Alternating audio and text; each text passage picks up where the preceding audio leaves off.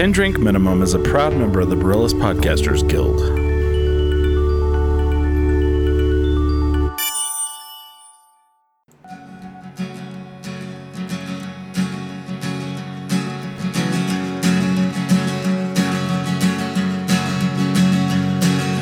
Sold my soul to the bottle. Still none of my friends have left me yet. I'm the same man I was since the age of 13, and I've lived my life with no regrets. If you're looking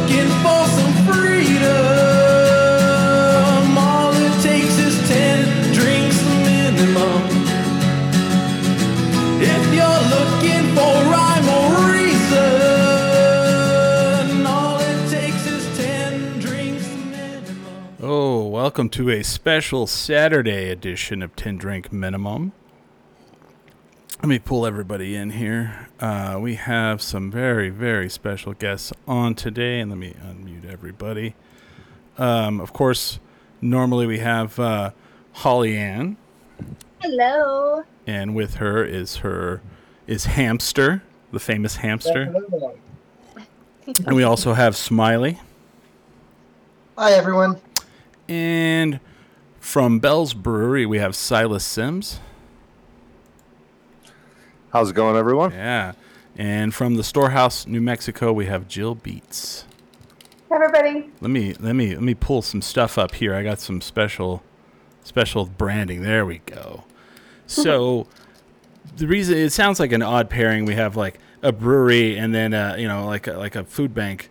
I mean, you know, Silas, kind of. Can you start it off and tell us what, what's going on here? What what's what's happening?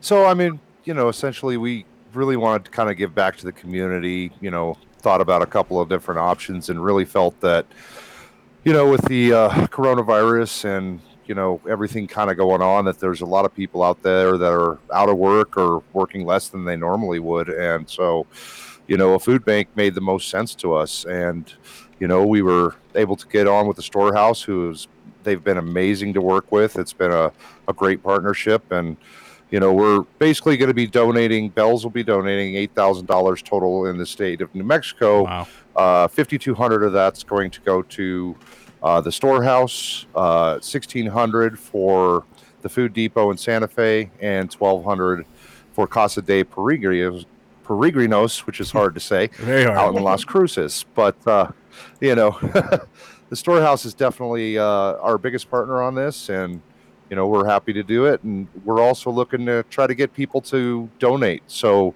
you'll see there the join us and giving back a little Yeah. QR code down there in the bottom right. So if anytime during this show uh, you have the means, please donate because we're looking to try to get uh, you know about uh, try to get the community to match what we've done. And if we could do that, it's going to go a long way to helping people in New Mexico. I want, I want to explain the QR code thing because I know that like I used to have a QR code reader on my phone, and for for pretty much most anybody who has a, a newer smartphone, you don't have to have a QR code reader. You just open your camera, and you point your camera at that at that uh, QR code down in the lower corner, and it'll all of a sudden a link will come down. You click on that, and it goes right to the donate, and you can donate money.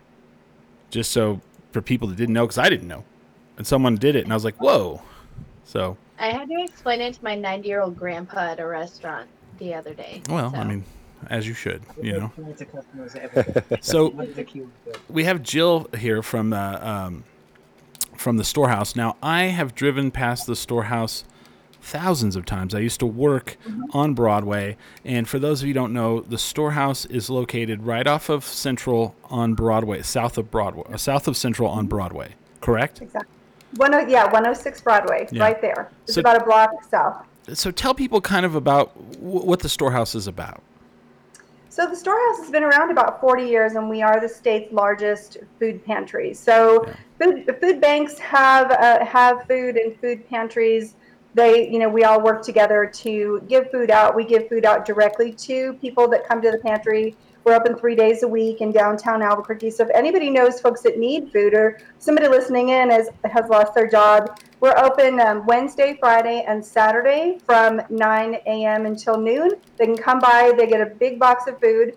Um, we used to do like grocery shopping, but during COVID, we can't really do that. So they get a big box of non-perishable food as well as meats and dairy and a big bag of produce as well. They leave with a good cart full of stuff. Um, people can come one time a month, and it's well worth their trip and well worth you know coming to wait if you need food. Well, that's pretty awesome. yeah, Um, we feed about 50,000 people a year. And I think we're so happy to be involved in this partnership. I don't know if people realize one in four kids in New Mexico is going hungry. And that was before the pandemic. That was before we started seeing new faces. And so this kind of thing is super important to our community um, just because lots of people are going hungry. Yeah. And I, I think people who haven't experienced it don't under don't understand how many people. I mean, how so? How does the storehouse uh, normally operate? I mean, right now, you know, you, you have people like Bells that are giving money. I mean, what is the normal way that you guys get money or or, or food? How how does that work? Um, well, we get food donations a lot from Albertsons Market, which um, they're one of our sort of partners in this as well because wow. they are um, a distributor of, um, of Bell's Brew Brewery. Um, but they um, they give us about a third of our food. Um, we get food through grants, uh, through civic organizations, and we run largely on volunteer. There's only a handful of people that actually work as paid staff at the at the pantry, and everybody else is volunteer. And we are highly dependent on donations. That's where we get most of our operating dollars, and we use them very wisely. And we just got our audit actually recently, and we're 97 cents of every dollar actually goes to feeding people. So if we use our money very wisely. That's awesome because usually, like, you hear these stories about, you know, you donate to something and only ten percent actually goes to the actual cause. Right, they're and- paying a boatload of people, or they're they're spending a lot of money raising awareness. We're really spending nearly all of our money just making sure people have food. Yeah. And if you ever came down and saw how much food people were getting, you would realize that's how that's how we operate. And you know that's the most important thing that we do. Nice. It's like I always I always assumed it was like that uh, where I'm going to a show at Launchpad and they're like if you bring a couple of cans of food you get in for less money, and I was like oh nice. So I figured I figured Yeah, and a lot of organizations do have food drives for us. If people want to um, have a food drive, they can do it virtually, or they can actually get a bin. They can do both. Our website has the capacity to host your own fundraiser or virtual food drive if you Yeah. want to. Um, we're at storehousenm.org, and you can also click on the Bell's Brewery link there um, if you just go straight to the website to give to the Bell's campaign. Nice. That's very cool, man. I totally dig that. So, I mean, what is something that you you think people don't know about the storehouse or about food pantries that that would maybe surprise them or would, you know, other than what we've already said? You know, I think um, the profound need in our community, unless unless a family has been really open with you about their struggles, you know, the fact that about 16% of the people in our community are wondering where their next meal comes from, Yeah. you know somebody that's going hungry more than likely. Right. And I, I think um, the only situation I can think of that was really surprising, even to me, um, having worked with the storehouse for six years, I was there and, and took a bunch of friends to volunteer down there. Um, and this was immediately before the pandemic started. So people were grocery shopping, and we were giving that day. The civic group happened to be giving out some toys to the little children. There was a kid who was about four, and he came up and he was talking to us, and he's holding this Tigger, and he's super cute. And I said, Are you happy you got a toy today? And he said, Absolutely. He said, Yes, yes, I'm so happy. And then he stopped and he said, You know what's even better? And I said, What? And he said, We get to eat today. And I, I, my heart sank. I was like, Oh my God. I, you know, when I was. When I was four, I was not thinking about where my family was getting food, Mhm. and I was not in a position where I was going without food. And that just really struck me. I mean, when children come in and they are jumping up and down because we have leftover sandwiches from APS to give out when they're actually there getting their canned food, and they are that's the first thing they've eaten today, and they're jumping around and dancing and so happy, you're just like, wow. I mean, the need is really profound here in New Mexico. Wow. Yeah, I, I just posted a thing right there. One in four children in New Mexico do not have enough to eat. That is astounding. Isn't I mean, it's like we're a third world country or something. I mean, those st- those statistics are really bad. But together, like we can make a big difference. Every dollar you donate, we can turn into five meals, Yeah. and that's true. And a lot, a lot of people doubt that stat, but we buy our food wholesale for 19 cents a pound. Wow. So we can we can provide five meals with a dollar, and That's it really goes a long way with us. Wow, that's crazy. I- I- And like you said, you you know we live in the United States, but it's almost like we are. You know, we're vastly becoming a third world country. Which you know, not to get into pol- politics or anything, but that that that's just. I mean, I feel like so many people don't realize that that's a thing. You know, and social. well, and it you know. it affects children for a long time, right? If you don't take care of our little ones, what happens is, you know, they they experience more delays at school. They experience like you can't focus when you're hungry, and you don't do as well, and you get sick more often, right? So what happens is those kids miss more school. They can't focus. They're having trouble. They fall behind. And it's it's my feeling that they're the children that end up being the 30% of people that don't graduate, right? And the cycle perpetuates itself Wow, right? You end up if you can't graduate, you don't get a good job, you don't you don't get out of that situation. I think honestly, you know, and a lot of the things that it's really proven that if you as a family, if you have a family and you gather daily to eat together, it immunizes people against um, drug use. They do better in school. Their health is better, and they're less likely to commit crimes.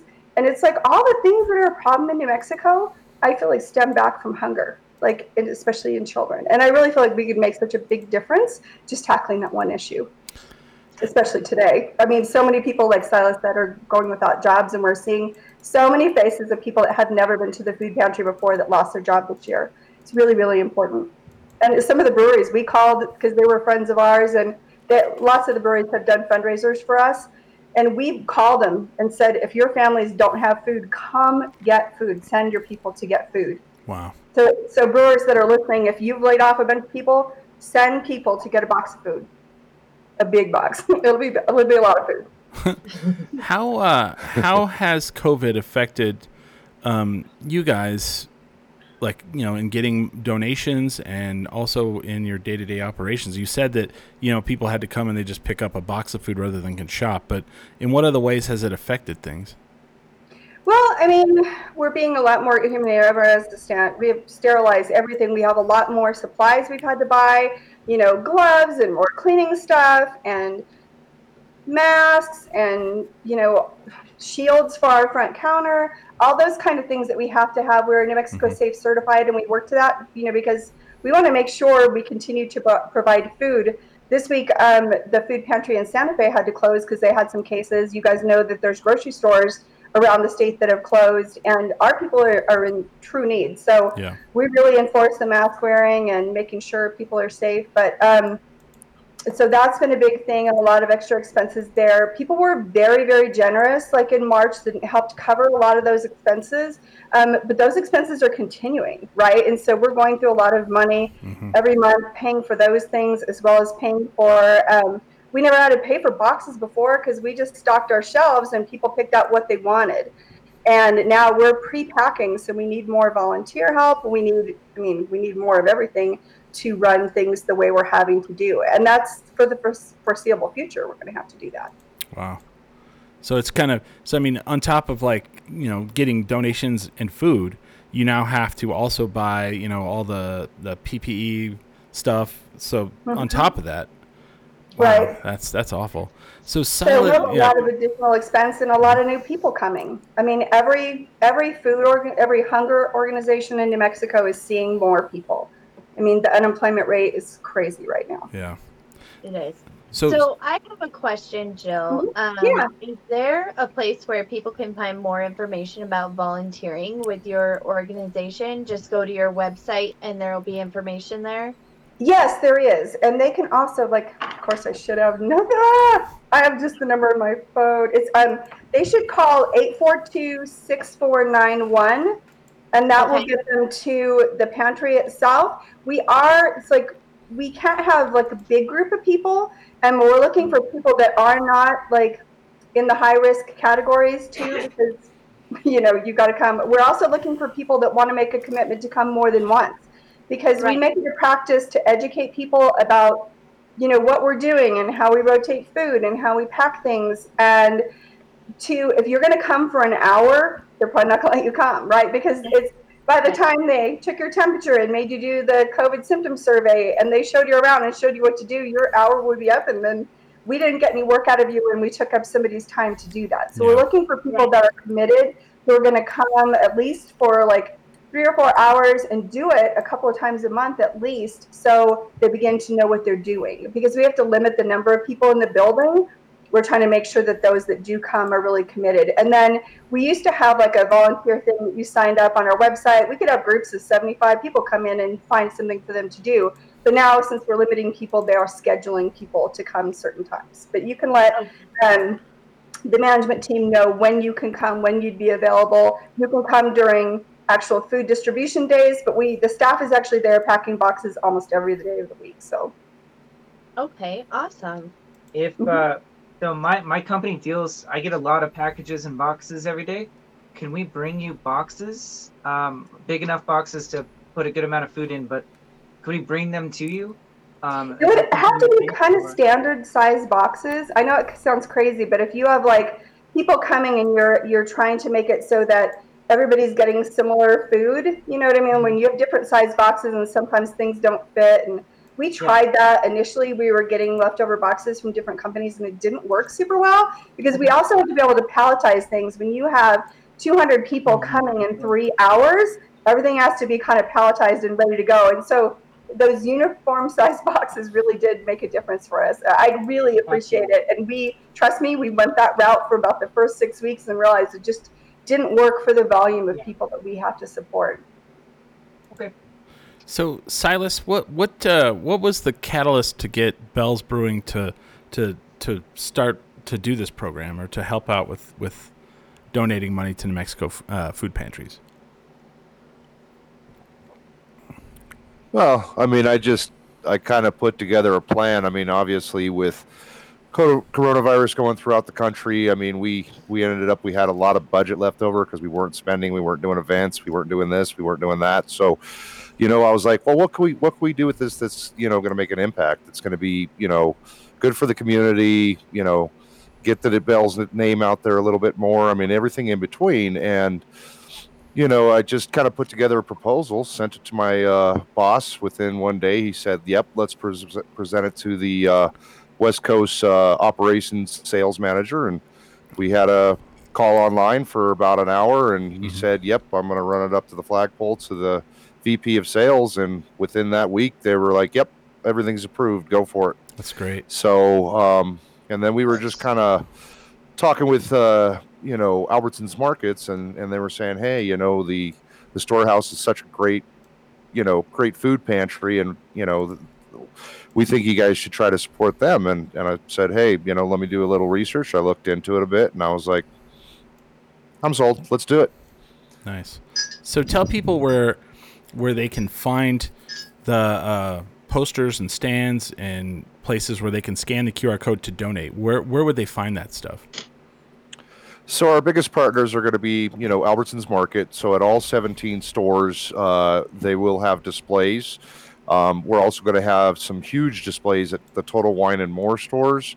Those won't go up till about uh, Wednesday after December starts, um, but they're going to be the big, huge beer bar displays. So there's going to be tons of tons of good stuff there, and the and the banners are going to actually be nine feet by three feet. Wow. So they're going to be huge. So people will not miss them. Cool. Um, and then we also have some Kellys are going to be involved. Uh, I think Jubilation is going to be hanging a poster, and you know I haven't heard everybody yet, but quite a bit. I think uh, John Brooks is in. So you know we got quite a few people that are into putting these out there, but they will kind of we'll know more and more about which ones are involved as Nice. the uh, as the program starts and as things kind of get rolling next week. So Yeah, and if people want to donate and go ahead and donate now, they can go to 10drinkminimum.com. We have a poster on there, and they can scan the QR code uh, even after this show, and they can donate. Um, so there's that. Um, so this is running until December 31st. Is that correct? correct. Okay, cool. Um Jill, is there anything else you you th- you want to uh, say about uh, this We're program? just, we're just super. Thank you so much for having us on, and uh, thank you so much to Bell's Brewery for helping us feed it. The posters do look like a. They say feed your like food in your neighborhood. I'm probably getting it wrong, but No, no, hold on, hold on. Give me a second. yeah, I mean, I'm kind of like, Feeding your backyard, yeah. in your backyard, right? So, but we're feeding people here in New Mexico. Your money's staying here. You can see the poster easily. It's like, you know, our our turquoise color, the box of food on it. You'll you'll know what it's all about. It's going to st- kick off tomorrow. You know, so if you're going to buy some Bell's Bellsbury beer for your uh, drinks giving celebration Wednesday, Thanksgiving also, Yeah. like any holiday party, even though we're doing it, you know, socially distanced, you can still get together um, with friends and let them know about it and do a, like a virtual Awesome. virtual fundraiser, drinking party, you know, anything like that. And it goes through the end of the year. We we just appreciate everybody that's supporting it and supporting Bell's Brewery for helping feed feed hungry families. That's what we're about. Well, I, I just want to say, as, as a citizen of, uh, of uh, Albuquerque, New Mexico, we thank you for everything you guys do for the people here who, who can't who, who, who don't know where the next meal is coming from. And uh, you know, I, I read an article by the you know that new paper called the paper, and they said that there's an estimate of about 1,500 people downtown that are homeless. So I mean, these are definitely things that we that are uh, you know not not a need, but they're critical. Like it's critical. Yeah. We're we're at critical mass right now, and it's like you know every little bit of money. I, mean, I know not everybody has money right now, but if you have you know i i- there are you can go on the I, I donated you, you scan the qr code and you know there are you know delineations of money but you can hit other and you can donate five dollars you can donate ten dollars you know a- anything anything. Like she said one dollar can ha- feed how many people? Five meals. Five meals. Makes a big Wow. big difference. big difference. So thank you jill for coming on. Uh, we appreciate everything you do. And uh, you know if there's any any more that we can do for you let, definitely let us know so Yeah, I'm happy to come on anytime. You awesome thank you And next time I'm going to drink beer because I didn't realize everybody was doing that. oh i me neither i didn't either Yeah, I didn't know that was a thing. I was like, I have cold beer right here. I like drinking. cool. I do. I do. All right. Well, happy Thanksgiving Yeah. and happy Thanksgiving, you guys. Yeah. Thanks for having fun. Thank you for coming on. Thank Thanks, you Jill. so All right. much. Bye bye. Thank you. Uh, I also wanted to mention so I sell resin, and when this whole thing came up, I decided so on top of donating uh, directly through the QR code, if anybody buys anything from my store, I am donating um, at least a dollar of every little piece that I sell until December 31st to Oh, nice. Awesome. this cause. So Thank you. of course. I mean, a dollar feeds five people. That's All right. crazy. That's crazy. I need to learn how to budget like that. Yeah. And I'm sure I'm sure it's not just five packets of ramen. yeah, no. Right. No. Because I'm I could do that too. Yeah. Five for a dollar. That's what ramen costs. yeah, they serve a little bit better than that. I'm So- sure. I was gonna Yeah. Uh, is is, I'm that's uh, not a magic trick. is uh, Monica joining? Yeah. Yeah. Go ahead, Monica. Yeah, she can click Yeah, click she just has to click in there, I and think yeah. it's the wrong day to have my husband on the show because uh, now he's wondering why I can't feed our family of three for a dollar every day. So Yeah. Add some questions. And uh, even for the rest of the show, we're going to keep the uh, QR code up so people can scan that and donate money to the storehouse. So now we're going to get into the into the beer portion of the show. Uh, so we've uh, added Monica Mondragon, the Mondragon. She is uh, a beer scientist. Is that right? Uh, yeah. That's a good way to put it. She's she does she does science for beer. That's like I that's do. like a dream job. Wait a minute. You're all kids, stay in school, study science, and you can do beer science. Yes, absolutely. Nice. So welcome. Um, let's talk about bells for a sec, uh, Silas. So, for those people who are, you know, i- introverted and don't go out and don't know what Bell's Brewing is, kind of tell people what Bell's Brewing is. That was So, uh, Monica, just you. Oh, I'm gonna mute Monica because it'll echo. I think. There Yeah. Cool. It's feeding. Yeah. That's fine. Um, but yeah, I mean, you know, we're we started out much like most of the local breweries here. You know, uh, started out and originally Larry Bell, who is the owner, uh, started in '83 with a uh, company that was called uh, Kalamazoo Brewing Supply Company. He was basically going to Chicago Mhm. and picking up homebrew supplies because nobody had them in Kalamazoo, Oh, bringing wow. them to Kalamazoo and trying to sell the homebrew supplies. Uh, but in '85, he started realizing people weren't coming by to buy his homebrew supplies anymore. They were coming to buy his to uh, drink his beer Oh, to try his beer. So he's like, okay, well, you know, if uh, everybody wants to keep trying the beer, let's go ahead and just make it a brewery. So Bell's was actually founded in '85 oh wow. and started on a 15 gallon soup pot in an old gas station. Oh dang. Nice. So yeah, yeah, started so just like a lot of the local companies here, you know. And in the early days, uh, you know, he was delivering his own beer, he was selling his own beer, he was doing all the different things. And it's one thing I always try to pay respect to some of the older breweries because you know they were the trailblazers. You know, nobody would let these craft breweries into supermarkets or into stores. You know, at No. that time, and if it wasn't for the Sierra Nevadas, the Bells, you know, those types of companies, you know, we wouldn't have the craft scene that we have today. But yeah, so he, you know, just kept on plugging away and through the great quality of our beer. You know, today we're actually producing almost 500,000 barrels a year, uh, which is a ton of beer. I think, you know, probably the largest people here maybe make 30,000 a year or around that number. Right. Um, so yeah, a lot of beer, seventh largest craft brewery in the country, still 100% independent and family owned, uh, which to me is extremely important.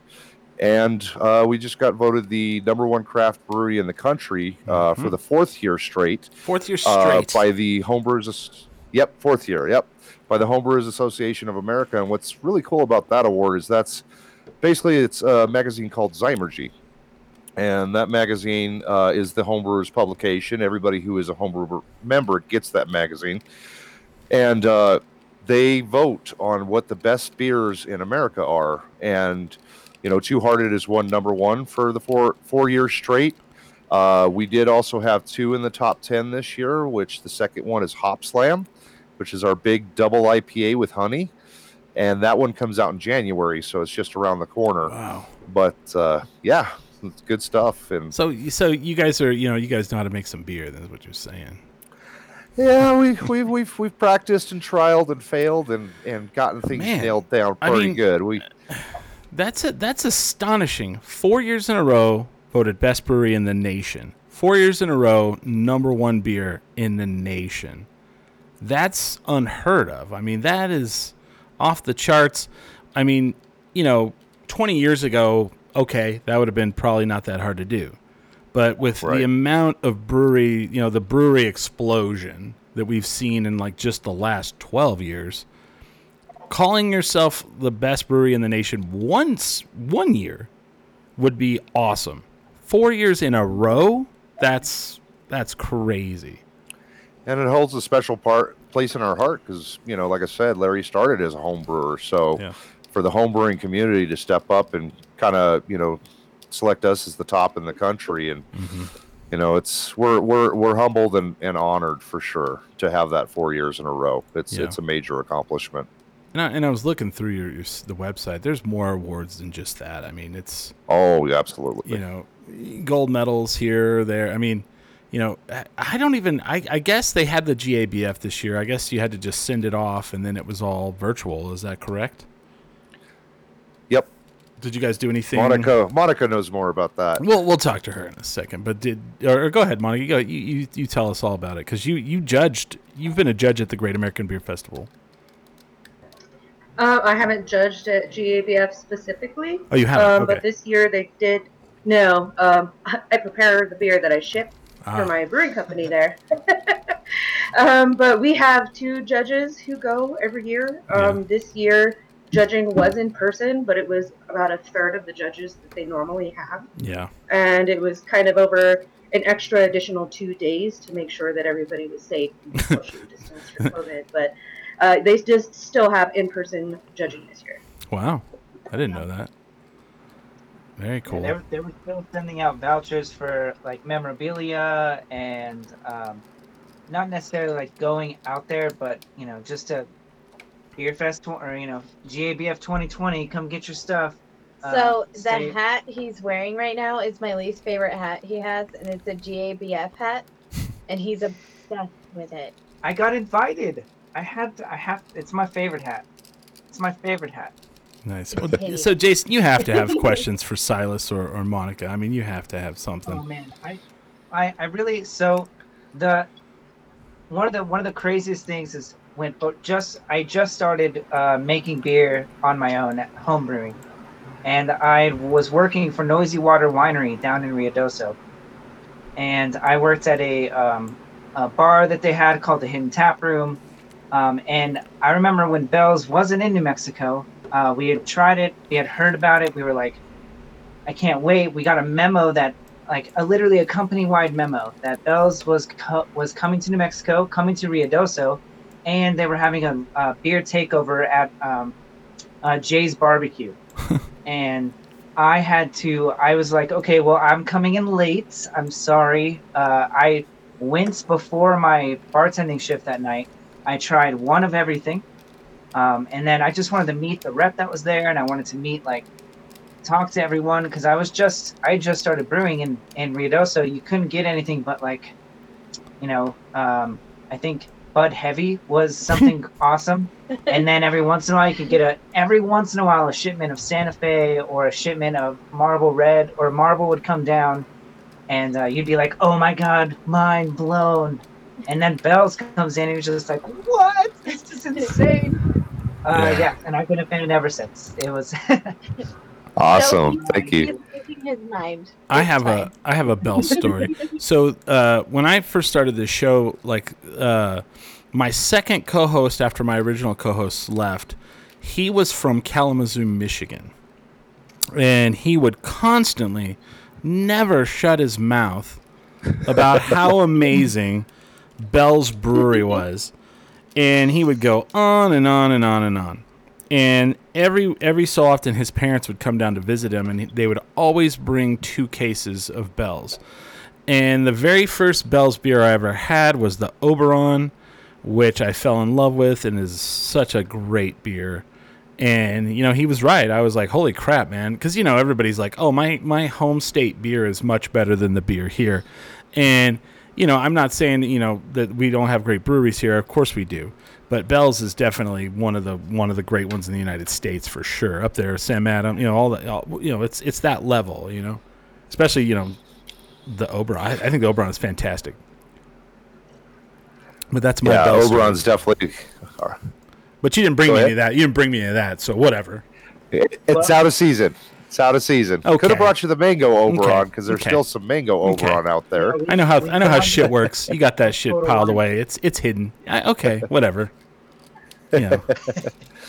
Yeah, we just uh, Oberon's one of those special beers that we just kind of release, you know, for you know how cold it is up there in Michigan and the north area of New, of America, and Yeah. so Oberon's kind of a celebration of summer. So it usually comes out around the 22nd through the 28th of March, right as spring is kind of hitting, and Yeah. just everybody kind of has big, huge parties. I mean, we get uh, we have tap houses up there, like bars that we work with, that'll put every single tap, like 12 taps of just Oberon and half barrels of Oberon, and they'll go through two or three half barrels of Oberon on each of the 12 Jeez. taps in one night. Just service because it's just that big of an entity uh, when you get up to the Midwest and the East Coast areas. But Wow. You know, down here we're kind of the biggest brewery nobody's ever heard of. You know, Yeah. it's it's it's been interesting. Mhm. Uh, a lot of people that are transplants from across the country know us very well. Uh, but you know, in New Mexico, we got a lot of people that have you know had families uh, through centuries that have been here. You know, uh, a lot of people kind of stay in New Mexico, so they may not know so much about the East No. Coast or Midwest kind of breweries. Well, and and you have you know you definitely have the you know those of us who are from New Mexico, we have that New Mexico pride, and we're like, We do. this beer's from this beer's from New Mexico, you know. But you know, I, I definitely you know have learned that you know you have to you know sometimes like in New Mexico we can get kind of in a groove where everybody's making the same beer, and Yeah. And you know, and they all kind of you know start blending together a little bit. So it's always good to you know to step out and you know especially see a place that's you know if first of all if the home brewers say you're the best brewery in the in the nation four years in a row, Gotta love 'em. it's worth a shot. It's worth a try. Uh, so I want to share uh, a story that happened today about Bell's Brewing. Uh, my dad's a huge beer fan. He lived in Germany. For he literally applied for a job in Germany to drink beer in Germany. They don't have good beer there. Um, yeah. I'm just kidding. I've been there. They do. that's how crazy my dad is about beer. And today I got a text from my dad, and he goes, "So you guys are having Bell's Brewing on Ten Drink today?" And I said, "Yes, we are." And uh, I will quote: He said, "Man, their lighthearted is the best low cal beer because also now he's old and he drinks low cal beer." Um, but he loves Oh. Bell's Brewing, and he sent me a whole paragraph about how much he loves Bell's Brewing. And then he said, I've never been more proud as a father of my daughter. Now, Brought a I've tear to his eye. I've been a stand-up comedian for almost six years, and I've done some cool shit. And Congratulations, thing- Holly. thank you. Yeah, my dad's officially proud of me. So thank you, Bell's Brewing. hey, happy to help. Happy to help. My my question is for Monica. Um, so I saw I don't know it was a couple of years ago. You did kind of you went over to Europe and you did kind of a beer tour. Is that right? Uh, yeah, I won a scholarship through the Pink Boots Society, and I did a uh, 10-day brewery tour through uh, Bavaria. Wait a minute. Wait a minute. You can win a scholarship to just go drink beer. Yes, Man, this world is getting great. I found out all the tricks, Chris. I found out all the tricks. So, so you, I don't know if we talked about this, but that's where I learned that. Okay, so when I was, you know, I wasn't one of those kids that like drank under the age of eighteen. I didn't do it, and I graduated from from high school. And my senior year, we had a foreign exchange student from Germany live with us for my senior year. So the summer after I graduated high school, his parents, to repay us, flew me to Germany, and I was there for 30 days and that's the first beer I had. I'd had like shitty Budweiser before, but really, the first time I drank and got drunk was in Germany for Oh, a month. that set the bar so high. Oh, for yeah. you. Yeah, I how did you remember- be able to come back? This was in the was to '90s. This oh, was in I the '90s. A few months Yeah. before I turned 21, and it ruined me. Well, I remember moving back to the United States, and then like we would drink beer, and I'd be like, "Well, this isn't beer. This is like fuck water." And I remember this is the '90s. This is the '90s. The only thing I could find that I felt was kind of like it was Shiner Bock, because this was the '90s, and we didn't really have the you know there wasn't, you know. So I would love to go back again and like really see. So what was the difference between you know, craft brewing here now and going to, you know, Germany, Bavaria. Well, Bavaria is specifically, Mm-hmm. um, they still work under the Reinheitsgebot, uh, which is the German beer law. Mhm. And so that only really happens in the Bavarian regions of Germany. Which is You the know- which is the American, which is the American region from World War Uh, II. yeah, absolutely. Yes, that's you where I go was. At. farther north to Berlin, Mhm. um, there's a lot more what you would consider craft beer American, Yeah. Mhm. like an American style of craft beer. So we went specifically to look at the uh, traditional brewing practices under the Reinheitsgebot, um, and it was very good. I mean, there's good things about both, I think. Uh, but the funniest story, I went with a group of women because we it's Pink Boot Society, which is a group for women who work in beer. We all won a scholarship, and we went to this one uh, fall festival, and they're like, "Be careful, ladies, beer's strong." Their fest beer that they made that they tapped, and we were like, "Okay, thanks for the like. How how strong is it?" And they're like, "It's five percent." and we were like, we had people from Oskar Blues. We had somebody, uh, you know, from Avery. We had so we're like, we're, we're gonna be fine. We're gonna. Be oh, okay, all right. Well, that's that's a weird thing because like um, we used to have a lot of people who listen to this show from Australia, and they're like, "Yeah, we're gonna send you some Australian beer, so you don't think that Foster's is good." And uh, they sent me Cooper's, and it was the like it it, it was pretty weak, man. I was kind of shocked by how weak it was. Yeah, generally, I mean, they can drink all day because Mm. they're drinking three percent beer, and they they and in Germany, you know, they do hard hardcore, so you've got a significant amount of head on your lager. So when you're drinking a 32 ounce liter of beer, it's not full to the top with no head on it. It's probably only about half to two thirds full. and if you're going to be doing that all day, it's probably better to have a three or four percent product. But Wow. Yeah. That. So I, I remember my German brother. He he saw us doing the show one time, and he came in, and I was drinking, and he goes, "Oh, baby beer." it's like, yeah, yeah. Uh, I don't know though. So I went to Oktoberfest Mhm. as I uh, so I went to Oktoberfest four months before I turned 21, and I got so wasted. There was almost an international incident. Um, it was bad, but um, Germans really embrace the culture around beer. Like Yeah. it's almost like their culture is kind of based around beer. Um, and so they get so excited about their traditions and their beers and all that stuff. Um, do you think there's a difference between German culture that's based around beer and American culture that's kind of just beginning to kind of embrace craft beer and the craft of beer? totally. Uh, I think yes and no at the same time. Uh, again, there there is a lot of more tradition around beer culture in Germany because there were so many breweries. It's a family tradition. So Yeah. a lot of the places that I visited in Bavaria were like, this is the sixth generation owner of this brewery, or these monks have been brewing this beer since the 1200s. And Yes. because the stigma is a little bit different, I think, uh, all over Europe than it is in America with drinking and drinking beer, beer in particular. In Germany, beer's not separated as like a working man's drink the No. way that it is No. in the United States. I saw people drinking it for breakfast. Yeah, exactly. so here it's like you know you've got your tiers of like Mhm. wine and then spirits and then beer drinkers are kind of like down here in our culture. Yeah. But I think that's changed a lot in the last, Mhm. especially six to seven years. Well, That's true. and don't and don't forget the age thing. Like you know, we, we have a you know twenty one you, you start drinking. In, in in Germany, that's not the case. They, I mean, No. I was in a bar and I mean, kids are in there drinking. It, it's a really odd thing. Like you know, first of all, I was eighteen in a bar drinking, and if they could see, I think most of the places I never really got a good grasp. And of course, this was almost thirty years ago.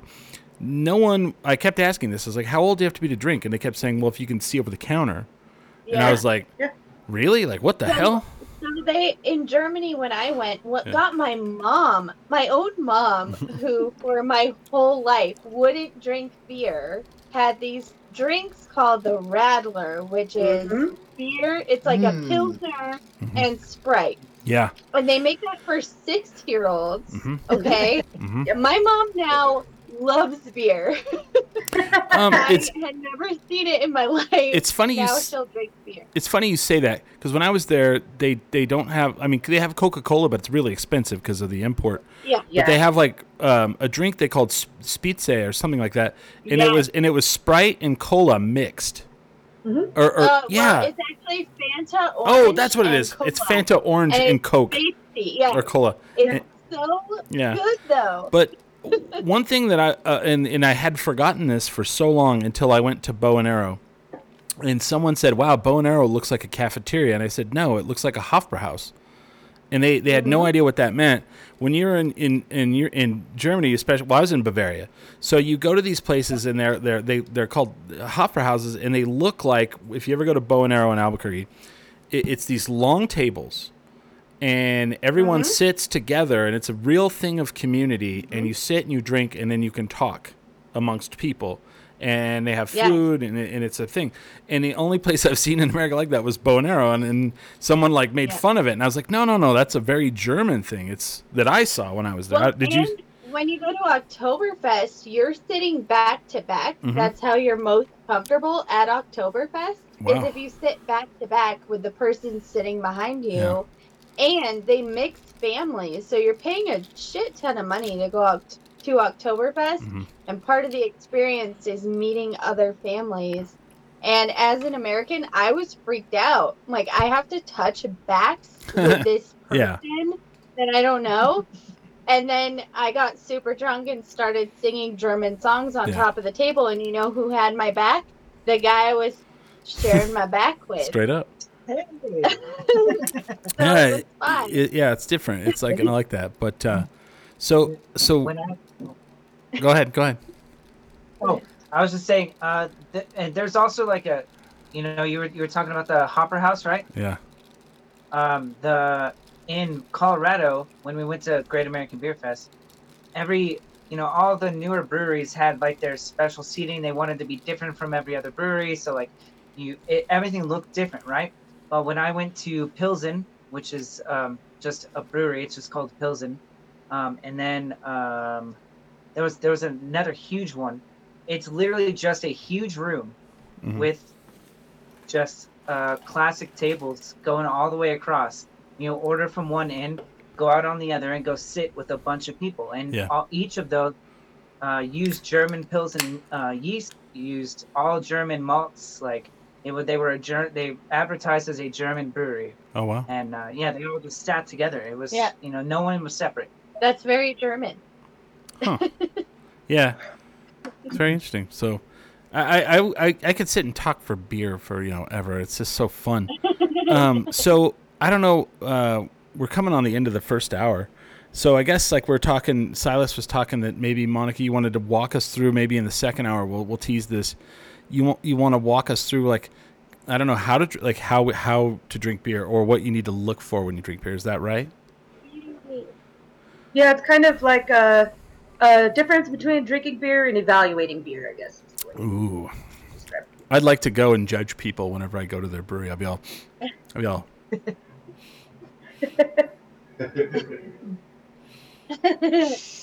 You're Yeah. gonna teach us all to be beer snobs. Is Yeah. what you're saying. Oh yeah, I Yeah. And then and I, then I spent years perspect, perfecting my beer nerddom. So. yeah, I love it. and then and then on the other flip, I'll have my PBR, and someone's like, "Wow," I'm like, "What?" Oh no, I drink Coors Banquet. I have no problem mm, with That's that. great. I'll Yeah. have I'll have a bud. Oh, Yellow Belly. They're the reason why we know how we know what to do. They figured it out first. Well, we'll get into that in the second hour. We'll we'll we'll ask Silas and we'll ask Monica one of our questions that we like to ask and don't answer yet. We'll tease this for the second hour. Is uh, what was the first beer you ever had?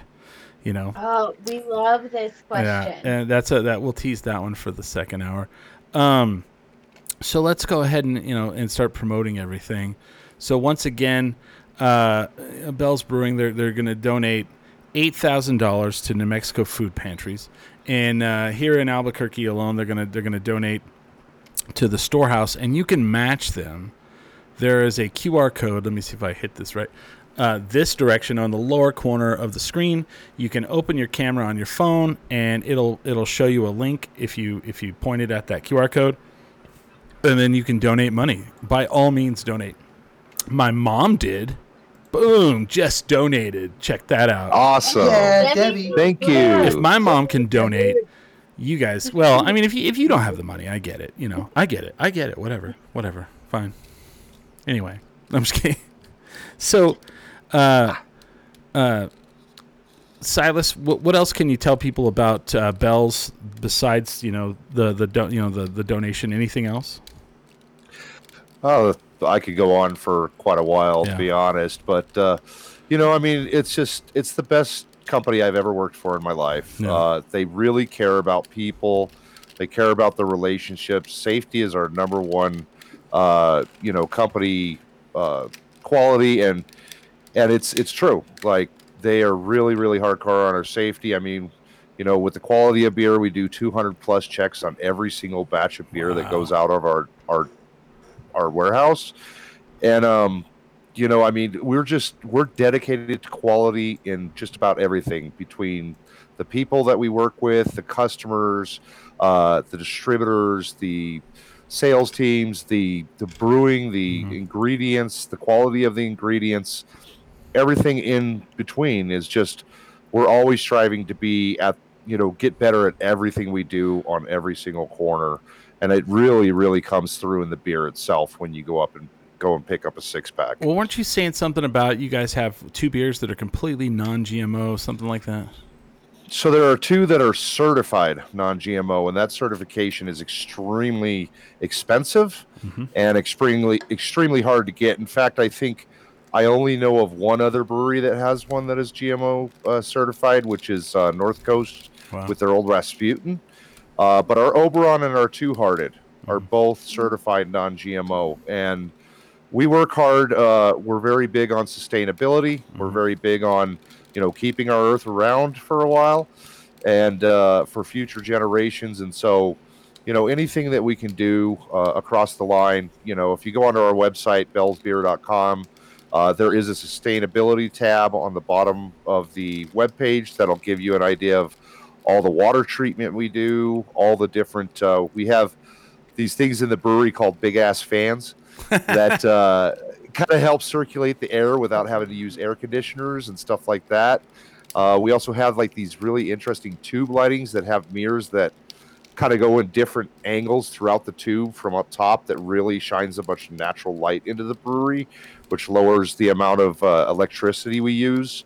Um, our brew house also has the ability to recirculate the steam to kind of uh, mitigate the amount of energy that we use to actually heat our uh, mash tun or what have you. So we have a bunch of things that we're always implementing towards, uh, and our our our head of brewers operations, uh, John Mallett, is is an evil genius and uh, mad genius, and everybody in the industry kind of knows him for the stuff that he's done. Nice. I like that. You said mash ton. I'm gonna start using that. Wow. How much? A mash ton, dude. Um, That's been a common thing in our house forever. nice. So, uh, Holly Ann or Smiley, you got anything else to promote? Uh, the only thing I have to promote is I am selling artwork since I can't do comedy. Uh, I have gotten into resin art. You can follow me on Holly underscore tiny things. And um, our family decided that we could donate a dollar fifty of every piece that I sell on Holly's Tiny Things until December thirty first. Nice. We'll donate to the storehouse. That's Um, awesome. apparently we can we can donate five point something meals for a dollar fifty and that's amazing That's great. um but of course also donate to all the things too but if you want to look for christmas gifts they're all handmade you're Mhm. helping a local comedian feed her family and also helping to feed five other families so yeah. uh, check that out that's holly's tiny things on etsy and on instagram Nice. Smiley, what do you got going? Oh, uh, just my, my usual stuff. If you Yeah. want to see me on uh, Midnight Texas or on The Brave, you can see that streaming on uh, Hulu or on NBC. Or if you want to check me out on Netflix right now, uh, I think Daybreak, I'm sure, is still on there. You can watch me in the background and be like, hey, I know that guy. Oh, no. nice. Uh, normally, you can see me on this show, and this is the only podcast that I do, but it is not any longer the only podcast I do. I have, uh, there's a local podcast here in Albuquerque called What's Up ABQ. They've already done two seasons of shows, and one of the co hosts, uh, Lindsay, she has, uh, her husband got a job and she's moving to Portland, and they asked me to step in and take over as the co host. And uh, yeah, so uh, I am the new ho- co-host of a podcast called "What's Up ABQ," where we're going to talk, where we basically talk to business owners and uh, things going on, you know, in Albuquerque. So check that out. Uh, I am on the newest episode where they interviewed me. It's uh, Lindsay's last episode and my first, and we just recorded uh, the first episode of season three this morning and we have a lot of great ideas of where we're going to take the show. So it's kind of cool. I mean, I, you know, you can't get more local than a show called "What's Up ABQ." You know, uh, they had to let me on though because I kept telling them I was going to start a show that was called uh, "Hey, what's going on, Duke City?" And they were like, uh, "No." but uh, anyway, uh, check that out. Uh, check us out. We, we usually don't do shows on Saturdays. We're usually here on Sundays, but uh, you know, you know, Oh, I, I, I, also, Chris, yeah. Chris, before you go, okay. uh, we also should be very proud of our um, uh, Barillas podcast Yeah. uh, group, uh, uh, a co-friend, whatever. Okay, I'm not saying this correctly, Mm-hmm. Yeah. but Eric Carter Landine Yes. is part of Crime Con today, and I'm so proud of Oh, him. yeah, yeah, And it was his birthday yesterday, but he is he is doing a Happy podcast birthday, today Eric. about his little brother's Mhm. murder with one of the best true crime podcasters of all time ever. Wow. So please, if you can, check that out. And uh, also, happy birthday and congratulations to Eric Carter Landine. yeah, Go absolutely. Carter. Yeah. uh, but like I said, we, we, we were we usually do this show on Sunday, and uh, you know, Silas hit me up and said, "Hey, I got this special thing," and you know, we, you know, we go way back with uh, Silas and Monica, and you know, they're they're good friends of the show, and uh, he asked us to do a Saturday show. We're gonna do a Saturday show, so here we are, Saturday afternoon, firing all cylinders, ready to go into hour number two. So we'll be back here in a little while, probably about uh, four oh seven, I'll say and uh, yeah, man, uh, click on that. Uh, you know, point your camera at that QR code. Donate money. You know, let's get let's get the storehouse. Let's let's let's beat the let's beat Bell's eight thousand dollars. Let's let's jump way ahead. I know we could do it. Let's jump ahead. You know, um, you know. Thank you guys for being on. Uh, sit tight. We'll be back. We'll take a little break so everybody can go to the bathroom. And uh, yeah, uh, definitely when we do a special Saturday show, we drink beer, and you should as well. But always remember, never get too drunk to jerk. Ten drink minimum. HenryMinimum.com. There you go. Dot com. Do you like food? I mean, like, really like food? I know I do. This is Matt, the fat guy behind the Fat Guy Eats podcast. I started this podcast because I love food, and that's what Fat Guy Eats is all about. Why we eat it, the artists that create and serve it, the politics and social practices surrounding it, and so much more. I'm going to talk with some great people along the way, and we'll probably enjoy some fantastic meals together too. And don't forget to follow along on Instagram by following at Fat Guy Eats. That's at Fat Guy Eats.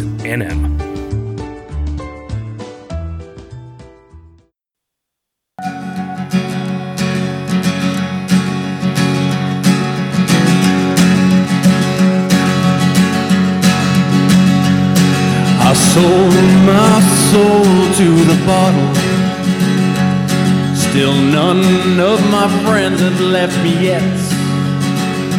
I'm the same man I was since the age of 13, and I've lived my life with no regrets. If you're looking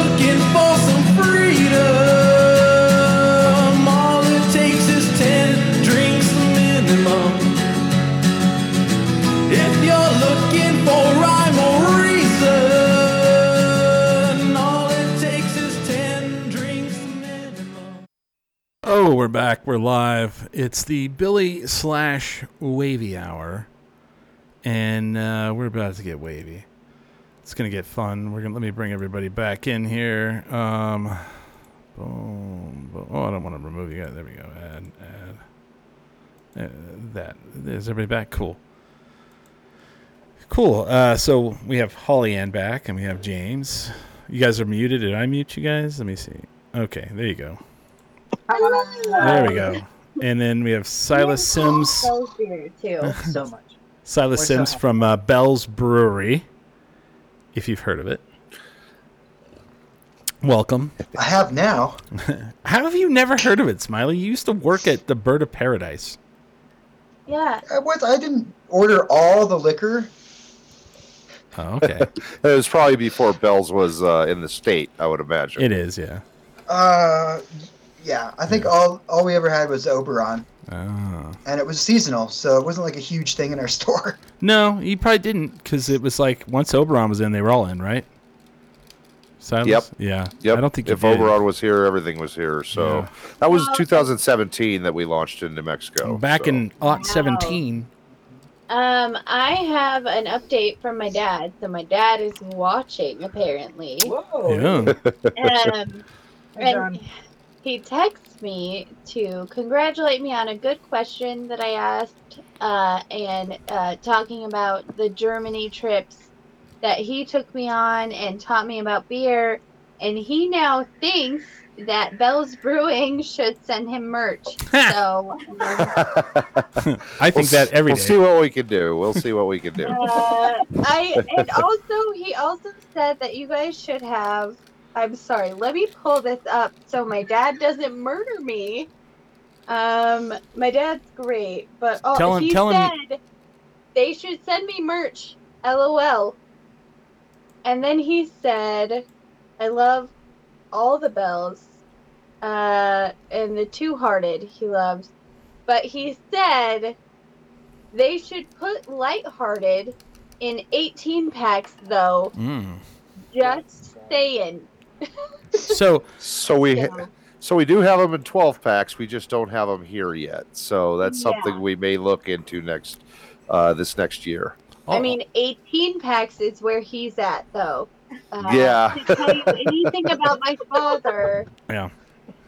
Also, tell your dad, hey, maybe take his phone out and scan that QR code and donate some money to the storehouse, and then we'll talk. We'll There we talk. go. Then, then maybe Okay. Silas will talk about merch. I'm not saying You he's gonna give what? you, but you know. I'm going to do that right now. Thank you, Chris. I like it. There you go. To You know, call so- my dad out. for people that had, that that are just joining us, uh, we had Jill Beats on earlier from the Storehouse, New Mexico. Uh, Silas Sims is here from Bell's Brewing, and Bell's Brewing is donating eight thousand dollars to New Mexico food pantries in Albuquerque, Santa Fe, and Las Cruces, and that's what the QR code in the corner is. And I've noticed since we started the show, there has been some donations. So thank you guys very much for donating. Um, you know they're going to have uh, uh, posters and stands up in Albertsons, Kelly's, Total Wine, and you'll be able to scan QR codes all the way through the 31st of December and donate. And I think New Mexico can donate way more than Bell's Brewing can donate. Yes. That's the Yes. goal, right? And It's a good challenge. Yeah. I'd say the Bell's Brewing, it's not match you guys. You guys started it. And then Okay. people need to finish it. Works for me. You know what I'm saying? It's like, Yep. you know, we have a lot of homeless people out, you and we have a lot of people who, you know, just because you don't see them, a lot of poor people that are hungry. So, you know, Well, and what's what's awesome with the storehouse as well is that, you know, it's it's not just for, you know, people on mm-hmm. the street or, or this or that. I mean, it's it's they they don't actually look at how much money you make. I mean, there's Right. people that drive up in Escalades that may have lost their job recently and are having a hard time taking care of their family. So, you know, in this time of COVID, it, it's for everybody. It's for anybody. And I, I like to say that a big part of that is the fact we that we very easily could have been there a couple months ago. Absolutely. We So- could Yeah, very easily Lindsay- be there next month. and Seriously, you know me and and- Lindsay went every month. Just Oh, a wow. big truck. You know, they just give you a big, huge box. Yep. And if I'd have known about them back in my heyday, I mean, before between age 16 and 20, I was homeless. Um, so I was on the streets in Albuquerque uh, during those those years, and things were tough. I had people that would throw Taco Bell sauce packets at me while they were eating their tacos, and that's what I sustained myself Oh, on. jeez. Eh, I didn't know anything about the storehouse or Yeah. Or these types of things. So Well, Yeah. and You I know. think this is if this is a good time. So Hamster and I have gone through a huge uh, thing this year, and uh, you know we don't talk about it all the time. But I mean, I'm a stand-up comedian. He was a brewer. Mhm. Um, and at the beginning of COVID, we didn't know what we were gonna do. And I think it's really important that people know it's okay to ask for help. It is okay. Uh, we have a Yes. small child that we have to provide for, and there were months where we didn't know if we were going to be able to do that. And so I think it's really important to tell people it is okay to ask for help. Yeah. You're not failing, you're not a horrible person. It's okay to say, I need help feeding my family. Everyone Right. needs help every once in a while. you know? That's Yeah. right. That's absolutely. When I was a kid, man, we, we, we ate we ate uh, beans and hot dogs and macaroni and cheese. And you know, as a kid, you're like, "This is the greatest thing ever." But like, you know, that's because that's what we could afford. You know, that was that was life. You know. Uh, we still eat that in our house, even though we can afford better Straight- things. same Family thing. loves it. Uh, you know, my family, uh, when I was a kid, it's so funny because a couple weeks ago I was talking to my dad about this grocery store that we used to go to when I was a kid where you got to bag up your own groceries and you got to do all this stuff. And my dad said, "Uh, honey, that wasn't a grocery store. That was where we went with our food stamps and that was where we went because we needed help. And uh, my dad thought it was great that even it, that as a kid I didn't know. I thought it was great. We had the best cheese ever, which is government cheese. If you've never had that, you should eat it. So good. Uh, so don't ever be ashamed if you need help. I think there's a point in everybody's life where everybody just needs a little bit of help, and it's nothing to be embarrassed about, especially in a pandemic. We're all Absolutely. being affected. Yeah. You Yep. you could Well, be We're all in this together, right? So- we're all in this together, and you can be super successful at what you do and still need help right now. So don't feel like you're a failure because you need to go get food for your family. That's nobody should ever judge you for that, and you should go and get the help you need. No. I can't imagine. I used to drive by there like when I had to go to work, like when I worked in that area, and I don't know what it's like right now because of COVID, but like whenever this was ten years ago, there the line was huge, and I would just be like, "Wow, that is a lot of people," you know. And it's Yeah, you you know, get there right at nine, for her to say like that it's worse is, is kind of scary. So everything Right. anybody can Well, I give mean, is you know. Yeah, we rank 50th uh, in the country in our food insecurity. So out of a you know, we, hundred, we definitely needed it here. out of fifty, we're we're the worst. Yeah. Yep. The well, worst. and the thing is, I think, uh, you know, you gotta think about if you have a little family, it's it's hard to feed kids. Kids are always hungry. I'll tell you right now, our our Always daughter, hungry. our daughter is four, and she is literally always hungry. So um, the food pantries and is stuff like that help with those constant requests for snacks and lunches and food. I mean, our four-year-old eats more than I do in a day. I'll tell you that right now. I believe it. Yeah. Growing kids, man. So yeah, so anything anybody can give. I mean, if it's you know five dollars, give five dollars. You know, I mean, And nobody, that'll nobody's gonna. feed what twenty-five families. Five dollars will feed twenty-five families. Yeah. That's twenty-five meals. 25 meals. That was Yep. crazy. Yeah, Yep. Uh, that blew my mind. Yep. Somebody- So yeah, donate if you can. It's it's a great cause and it's a time of need. And Yeah. you know, grab a Bell six pack while you're at it. Yes, absolutely. And you know, other thing, you know, thank you, thank you to to Silas and Bells for for doing this. For, you know, because I mean, you know, you, you guys didn't start like the donation to to store, you know, to the to the storehouse, but like you got into the other places, but you guys got the ball rolling where people are like, hey, this is the holidays, check this out. This needs to be, you know, looked at. I wouldn't have looked at You it. I mean, as a small business here in Albuquerque, it definitely um, raised my awareness that I can donate. If people buy stuff from me, I can donate. And I feel like Bells has probably inspired that in other people as well. Yeah, good job. Absolutely, and we, you know, in the end, I mean, p- people are tired of uh, of the politics. People are tired of the coronavirus. People need good stories. They need things to to lift Yeah. us up, and and and get us prepared to to to fight the battle that we have coming. Yeah. It's not over, and we still got a little ways to get out of the weeds here. But you know, it's it's it's people coming together, donating, putting effort into helping those that are are having trouble troubled times uh, right now, and just lifting everybody up and getting us ready to get back on track when when we get past all this. Yeah, that's great. So now we're gonna we're gonna do we're gonna have a little fun because it's way the arts Billy hour. Uh, we have m- the the Moon Dragon Monica. She's gonna come on and she's gonna she's gonna talk about how we're gonna judge beer. So I've got a special. I I brought my. I've never used this, but I have my special judging paddle. Oh, wow. I could put the different beers in there and be like, hmm, hmm, hmm. Wait, why don't we have a beer judging thing. Place your beer in the judgment glass. White glass. We're drinking straight of the bottom of the can. I'm sorry. What am I starting with here? I don't know. I don't know, Monica. This is the, w- tell us tell us what we need to do here. Okay, Silas said you all have two hearted, correct? I think so. Let me look. We we we don't. You didn't get the number I one got it beer. right in here. the, you didn't get the number one beer. You have double two hearted, right? I So a two-hearted, but I have it's in a two-hearted. bottle, and I've already been drinking. okay, I, f- I figured we would. I figured we'd just stick with two hearted because I figured most people would have that. Yes. So Okay. we'll just go go kind of over two hearted itself, and we'll go from Mm, there. Yum yum. they, they okay. I have to explain. So Silas got br- got us beer. James lives by my house. Uh, Holly Ann and Jason do not. They live in a Car. they live in a little town called Rio Rancho, Oh, yeah. and I'm yeah, they don't even live in the same town. driving there. So, So- we were It tasked nice. with going by ourselves, and we're fanatics, so we got weird beers. Weird beers, and then also we got. I got the um. Oh wait wait wait. Oh no.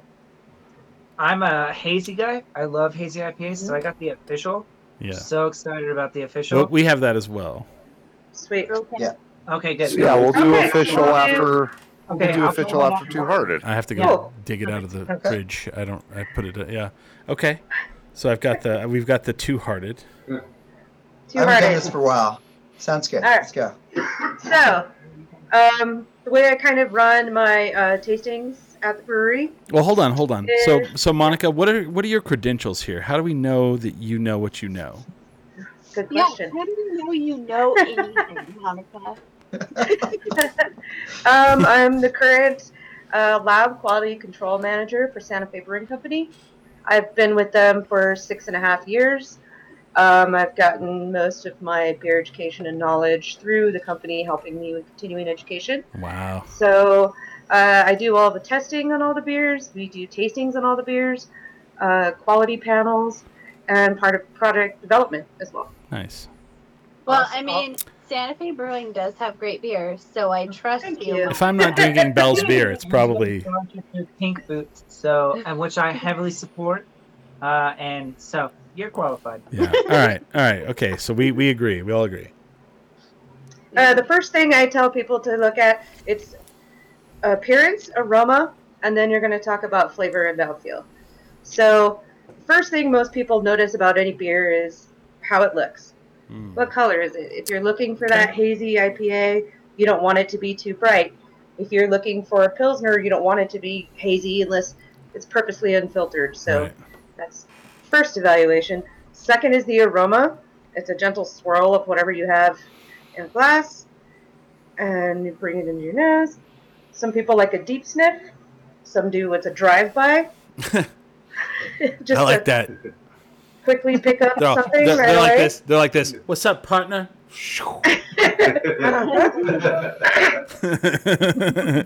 and usually the first thing, um, and then you do a taste.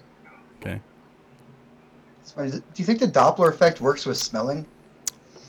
it does for some people, actually. All right, all right. Everybody's got different uh, methods of Okay. how they perceive smell through their um, oral pharynx. So. I will say this: like, I'm not. I remember nine years ago, I would drink an IPA. I won't touch an IPA anymore, hardly. Neither will I. And Mm-mm. i i what is this infatuation with like so hoppy? Whenever you go to drink it, it takes your breath away when you first put your mouth up to it. Do you know what I'm saying? It's got that hop, I do. like you know, and it gets up in your nose, hmm and The the spicy aromas that kind of tickle the back of your nasal area. I don't know about It's right up in your face. Yeah. I will have to say, And this does none of that. is that is primarily a, uh, New Mexico. Yeah, what the hell? Um, when I go to California and I order an IPA, it's not a hop bomb. no, hot uh, bomb. That's good. Yeah, yeah. Uh, New Mexico. I, I I suspect it has a lot to do with our love of green chili. Um, it's this Could be. extreme flavors, extreme, you know, and you got to match it. Here's the weird thing, Monica. I, I would. I love green chili. Christopher. Ah, whoa, whoa, whoa. Back off. Don't But he even- likes red. Don't even. But I like red. I He likes red chili. He hates He- it. I do this because he lives in New Mexico and he hates green chili. Uh, Hey, I do- Hamster thinks I shouldn't call you out, but I'm going to. Well, I know where you live, and I know what a drive-by is, so we'll see. oh, that made me laugh. Okay, uh, but uh, Chris has a really good point. he does. I live He next to. Cecilia's Red Chili City, man. Red Yeah. Chili I like red City. It's the best red chili for sure. Every time we make enchiladas, so I don't know what you're complaining. Yeah. I just want to say, green No, chili's if whatever. Chris Red, red. hates green chili. It makes sense that he hates IPA. Why do I hate IPA? No, no, then? no. I so I'm. I don't think it's a direct flavor correlation. Okay. I think it has to do with extremity mm-hmm. of flavor. so Okay. I don't like hate big, IPAs. bold flavors. I don't hate IPAs. This Two Hearted is great. Yes. But like I'm so gun shy right now because like m- my girlfriend will buy these these IP, she loves IPAs and she'll be you want to try it and I'll go to take a drink and I don't even have the the, the beer in my mouth and I inhale and it mm. burns my nose mm-hmm. and take you know and it's like oh wow like that's too much like you you know you I just have the same thing. it's like a hot punch in the mouth. thing. She calls, Yeah. it, she calls it aspirin flavored. Yeah, to me, it tastes like crushed up aspirin. yeah If there's a lot of hops in something, it tastes like aspirin to me. yeah And so, Interesting. That that is literally just a like. Uh, yeah I, I feel like it's a bad bad malt bill compared to the to the hop strain that you're putting in there. Okay. Balance. Well, either way, I don't like it. Ah, hi, Joey. Hi, Joey. Hi, Joey. Sorry. so Funny fancy thing, we met Joey separately and love her separately. now we're a couple. Yeah. that is that is funny. so so Monica, so so we we're, we we look at the color, like you look at the you look at the mm-hmm. what it looks like. I mean, I, I see this and it's really, I mean, if if I'm looking at an IPA, it looks like what I think an IPA looks like. What, but like that was the thing. You said smell it, and it and I was like, oh boy, and then I was like. Oh, okay, not bad. Like I was like, this isn't Yeah. gonna burn the nose hairs out of my nose, and uh, exactly. It's nice. It's uh, yeah. And there are a couple of breweries in New Mexico who have bucked that trend of just like burning your nose. And I will drink those IPAs all day. You know, 7K all day long. Yeah, I, I definitely think it's well, and we try really hard with that particular product to not make it so bitter and burning. Yeah. Um, It Yeah. tastes like burning. we try as hard as we can to be more balanced, but Yeah. I mean, you can't get more balanced than what Two Hearted is. Honestly, it's it's the hops and the malt bill combined together. Yeah. It's a single hop. It's all Centennial hops, so it's not um, any of these new fad experimental styles. and they really dialed in uh, the malt bill with with the hop bill. yeah. So this is kind of considered what a traditional American IPA would be. This is what I remember. Um, so when you taste it and you smell it, what are you tasting and smelling? Just throw well, out some words. okay. So, um, well, I mean, okay, balance. I, I want to. I want to use the word balance. There's no, you know, there's no. I don't know. Hold on.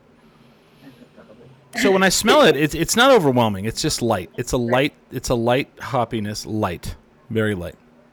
And then when I take a drink, I just expect insane hoppiness and I don't get that. I get like I it's weird. It's like the hoppiness is like is like perfectly there with the rest of the taste of the beer. It's like I don't know if that makes sense, but that's how I feel does. about it. It does. So a lot of times when I'm evaluating beer, I'm not also looking at the flavor.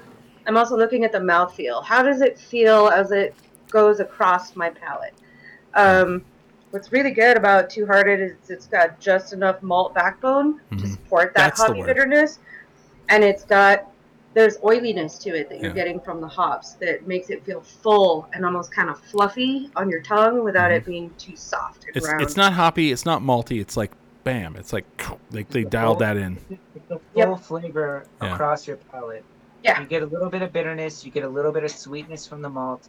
Mhm. Uh, it feels good in your mouth. It's not immediately depleting like bitter beer does. Is what it does. Yeah. Is it goes away and leaves a flavor. When it when you swallow, it goes away. Whereas like a Yep. bitter beer stays Yeah. and just like Yeah. it's, It just hangs in there. Yeah. Yeah. So this is a nice smooth. You take a sip, you taste it, you taste all you taste all the malts, and then you taste a little bit of bitterness Mhm. that complements the malts, and then Yeah. it goes away. So you That's a good have one. another sip, and You know. and you want more. It, it causes you to want more. Absolutely. Now I'm picking up. I brought him. Yeah, I'm picking up uh, like citrus notes. I'm getting some Yeah. orange in there. There's definitely some pine. You get a lot of earthy. I wish Um, I was in the same plate. well, I have I'm- I'm getting a little. I'm getting a little bit like, yeah. The brewer and his wife got in a, got in a fight that day. yeah. Yeah, he's he's That's every day, definitely Chris, he's happens. definitely sleeping in another room. He's not outside. That's crazy. They was in a- Yeah, I'm really getting that big time. Maybe maybe Yes. he's having some other troubles in his life too. Maybe his car. Did Jason make this beer?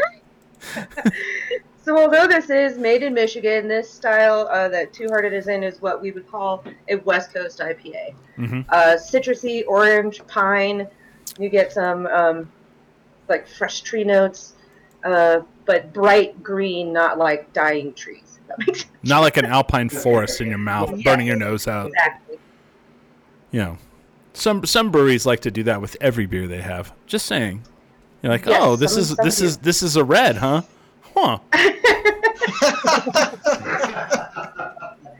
Not gonna mention any names. No comment. Not gonna mention any names. Centennial hops are that way. Using a centennial hop throughout the entire boil, possibly dry hopping with them. I mean, Centennial can go the entire distance, and I'm I'm so glad that those are the hops she chose. Yeah, it, and it's so classic, really easy. Um, it's not. It's the. I think it's the way that they balance their malt bill specifically with the Centennial hop. Really makes the Centennial hop shine in this beer. I love it, especially when it's super fresh. Yeah. It's amazing. Right off the tap would be. Check Yeah. So uh, explain I to think, people. I think it's delicious. This is this is the first beer I've had this month, and it's uh, it's, it's very delightful. Because I don't have it. Because Hamster didn't think it was important. the number one beer in America. Okay. Number one beer in the, in the country. Yeah. Yeah. Number one. For, not number one. Not number one this year. Number one every year since 2016. But whatever. Yeah.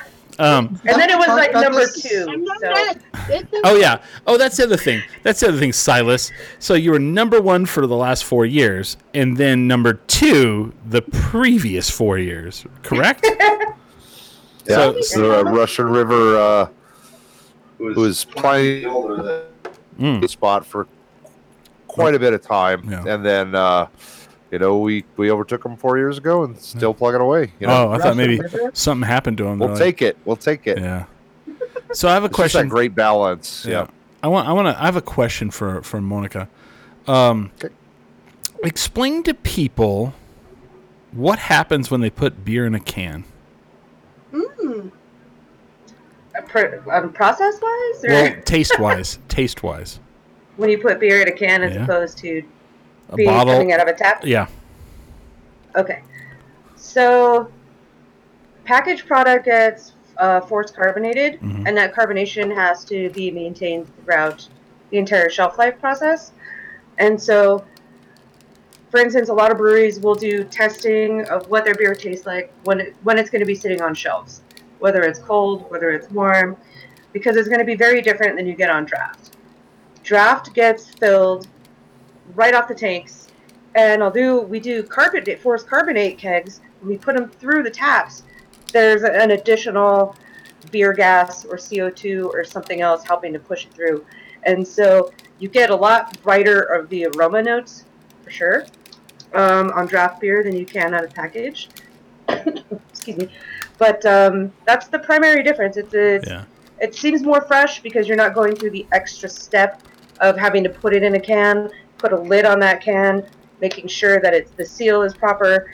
So, draft beer will the same beer on draft will almost always taste better to you than it does in a bag. Well, I okay. So I've had so then there's also the so beer is like one of those things that is so susceptible to the environment, light, um, touching a, like a, a dirty glass, whatever, and um, so I've I've had you know products where it's on draft and then they put it in a can, and the can changes the taste, and it's so funny because like I used to have arguments with people. They'd be like, "Beer is better out of the out of the bottle," and I'd be like, "No, it's always better out of the draft, never out of the bottle." And people would like argue that, and it blew my mind. Like how like how on earth can you think that? But like, I don't know if you guys remember this, but in the early '90s, If you don't really like how your beer tastes, and you like a little bit less of that taste in it. I just remember like the greatest slogan uh, for a beer company for me was always Keystone Light. They'd be like, "The bottled beer tastes in the can," and they were like, "We have specially lined cans, so it tastes like it's from a bottle." And I was like, "Okay, cool." Like, I, fuck, I know. Yeah. Well, there's a little bit of kind of a truth to that Mhm. initially was the old school cans. I don't know if you remember, like the pull tab cans and stuff. They didn't have a lining on the aluminum, Oh, so you would get kind of a metallic flavor. yeah. So what they did with Keystone is they started putting this barrier on the inside of the can, I know what you're so then you wouldn't get that like little bit of that metallic hit. and now everyone um, does it. Yeah, it's a it's basically in all cans. I think even Yeah. soda cans. Yeah, because like I saw on a, a, a Imgur or something, someone like put a can in some sort of like cleaning product and it ate the aluminum away, and they pulled it out and the lining was just left, and I was like, oh Yeah. wow, and that's the lining, yeah, It's, Yeah. it's all see through. yeah, Jiggle it around. Yeah. I've seen that one. yeah. It makes me feel weird. I don't like it. so what are we what are we doing next? What's the next one we're going to talk about here? All right. Well, I guess we need uh, Official. I got to go grab one. I'll be right back. Oh my god. I, I officially got to go grab an official. Me too. I officially have to pee. Yeah, Monica will go grab one for us. All right. What? I'm fine. I did it. This is uh, this is my cheat day for uh, no drink November. Ah, okay. Hey, it's a good day to do it. So uh, I'm already feeling this uh, this two hearted ale here. I'm like, oh, this is this is nice. Yeah, you're on the double two hearted, and that one uh, that has a kick to it for sure. That's where you usually start with lighthearted, and then you move to the double two hearted. Is Okay. usually the So I didn't put one in the refrigerator. So I'm gonna get a little German with everybody right now. We're gonna do it. Okay. We're gonna do it warm. that warm. works. We're gonna do it warm. Oh, there you go. I don't have a glass to put it in. How dare you? All my all my glasses are in storage. How dare Sorry. you? I know. Terrible. I'll what have do you to- drink out No. of without glasses? What? What do you drink out of? I got my little Bell's Das Boot going Das on Boot. here. Ooh. water? Man, What- how do what I get? water how- all go right, in? Silas, how do we get Oh, one of those? How do we get one of those? cans and I With the little it Das Boots? Yeah, I I might a be able to get one uh, sent, Okay. shipped in here. We'll look into next year, but okay. Glass. Just tell me what we need to do for it, and we'll do it. But uh, I had one, but it was plastic. ah, no, this is glass. It's it's it's not as big as a normal Das Boot. I Yeah. mean, it's just kind of a small pint size. So I have awesome. to. So I had a plastic one, and I have to say, like in that movie, Making this for real it is really accurate. It does that bubble thing if you don't turn the s- boot. So, so Monica, I Yes, did, it does. Monica, I did not refrigerate my official. I forgot, so I'm doing it German style. You know what that means? warm. Because that's the other thing. That's the one thing we didn't talk about. Is I never, I don't remember ever having a cold beer in Germany. No, I don't- room temperature. Yep. So when you're in Germany, and it may be different now, you'll go to like a festival or something, and they have, uh, you know, here, you know, we have the half barrel aluminum kegs, you know, chilled, blah blah blah. You go to Europe or Germany, and you go to a festival, and they have the fucking wooden barrel turned on its side with a wooden spigot in it, and they're pouring beer Yeah. out of it. That's Yeah, and those barrels are actually some of them are lined with pitch to keep the woody Mm-hmm. flavors and stuff. So and those, they actually hand pitch those barrels themselves, which Yeah. is basically a light layer of a tar. Uh, when it's hot, it's like a tar-like Yeah. substance to keep it from picking up the microbes in the inside. But yeah, I was at a the, one of the hop festivals I was at while I was there. They would bring out the big wooden barrels, and they had the little the little boys come out, and they were teaching them how to tap these giant wooden barrels, the- and then they were responsible for pouring all the beers for all the men that were at the festival. Yeah. Yeah, That's a good skill to have. I mean, Straight up. I learned to pour beer when I was gotta know- 12. I learned to pour beer when I was born. I feel hmm. like I remember the first time I poured a beer out of a kegerator for my mom, and it was mostly foam. And she's like, "No, no, no, no, no. We're gonna, we're gonna go back over there, and I'm gonna show you how to do this." Yep. And she did. I was I, I was 12. I was like 12 or 13 years old. I love your mom so much. I love her. That is not a fake story. So okay, So we have- that that's not a fake story, and also that's good parenting. yeah. I have like Andre the Giant hands right now. I'm all beer, mm, like I have Yeah. a little glass. So we've got the we've got the official, which uh, Yes. is a little. It's a hazy IPA. it certainly looks hazy. So some they're hazy, but they're also there's also called unfiltered IPAs Uh, because there's a difference between an unfiltered hazy IPA and mm-hmm. a New England style IPA, which are also hazy, but that's a com- it's a different style category if you're talking about beer judging. I see. Okay. So we're looking Yeah. at this one. It's it's. I can see it. It's more yeah. it's more straw or golden in color. So you can tell the malt bill probably has a lot less caramel hops. Okay.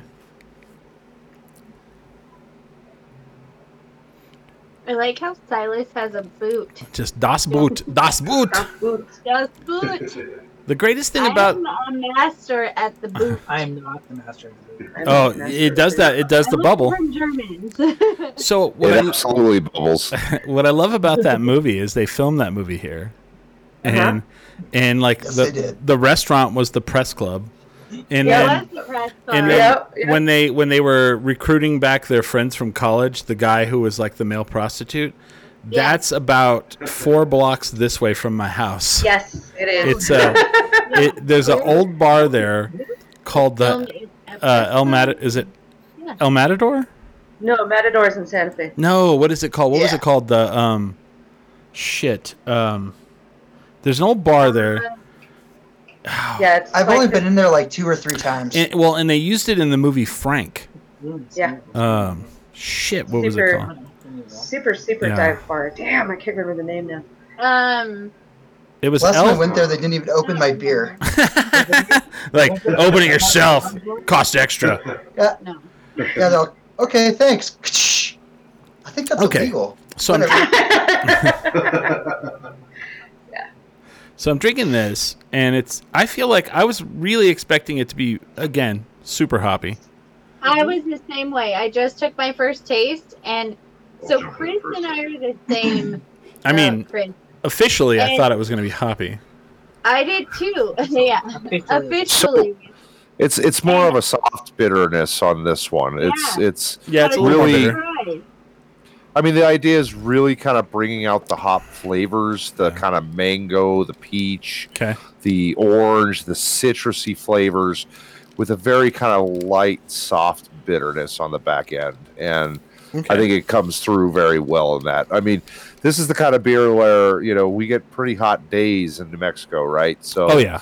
you can imagine this is the kind of beer you want to be drinking poolside on a 90 degree day in the middle of uh, July in, in New Mexico. So Yeah. And at six point four, you only need a couple to make it make your whole day be be much better. Well, it is. It is six point four percent. So I mean, that's a that's a hefty. That's, that's just a It's- little above it's- questionable, it's- you know. hey, you know, it's uh it's America, right? We we do Yeah. our things a little bit bigger. well, I mean, yeah, I always love that when people like you start talking about beer, and people think they know. Like you know, every state has different Juicy, laws, huh? and uh, people always think they know, and it's like you're like five percent beer is quite a bit, and they're like, oh no no, uh, you know. where I'm from, it's it's more. Bud Bud Light is more, and you're like, no, it's not. No, it's not. You know, It's not. five percent is you know. Yeah and you'll Why is it- notice the difference in a mouthfeel when you're tasting this one compared to Two Hearted if you're looking for the uh, tips on mouthfeel and process.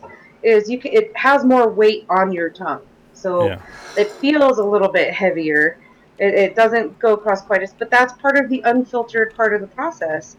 Is you're still going to have a little bit of uh, the Truby particulates in there that give it that super punchy flavor and that's it's a different mouthfeel than drinking something that's completely filtered and totally bright.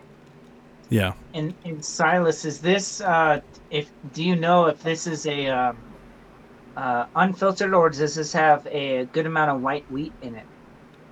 Uh, there is a bit of wheat in there. Yes. Yeah. Uh, it's it's unfiltered, but there is some wheat. Now, the truth is, was we don't actually uh, filter our beers in general. Uh, we use the centrifuge on some of them, but uh, you know, we, we don't use a plate and frame uh, on many of our beers, and and you know, we have a, a slogan on one of our bumper stickers is that you know. Uh, God didn't give us livers. I, I can't remember the exact quote. It was, uh, "If God had intended us to filter our beer, He wouldn't have given us livers."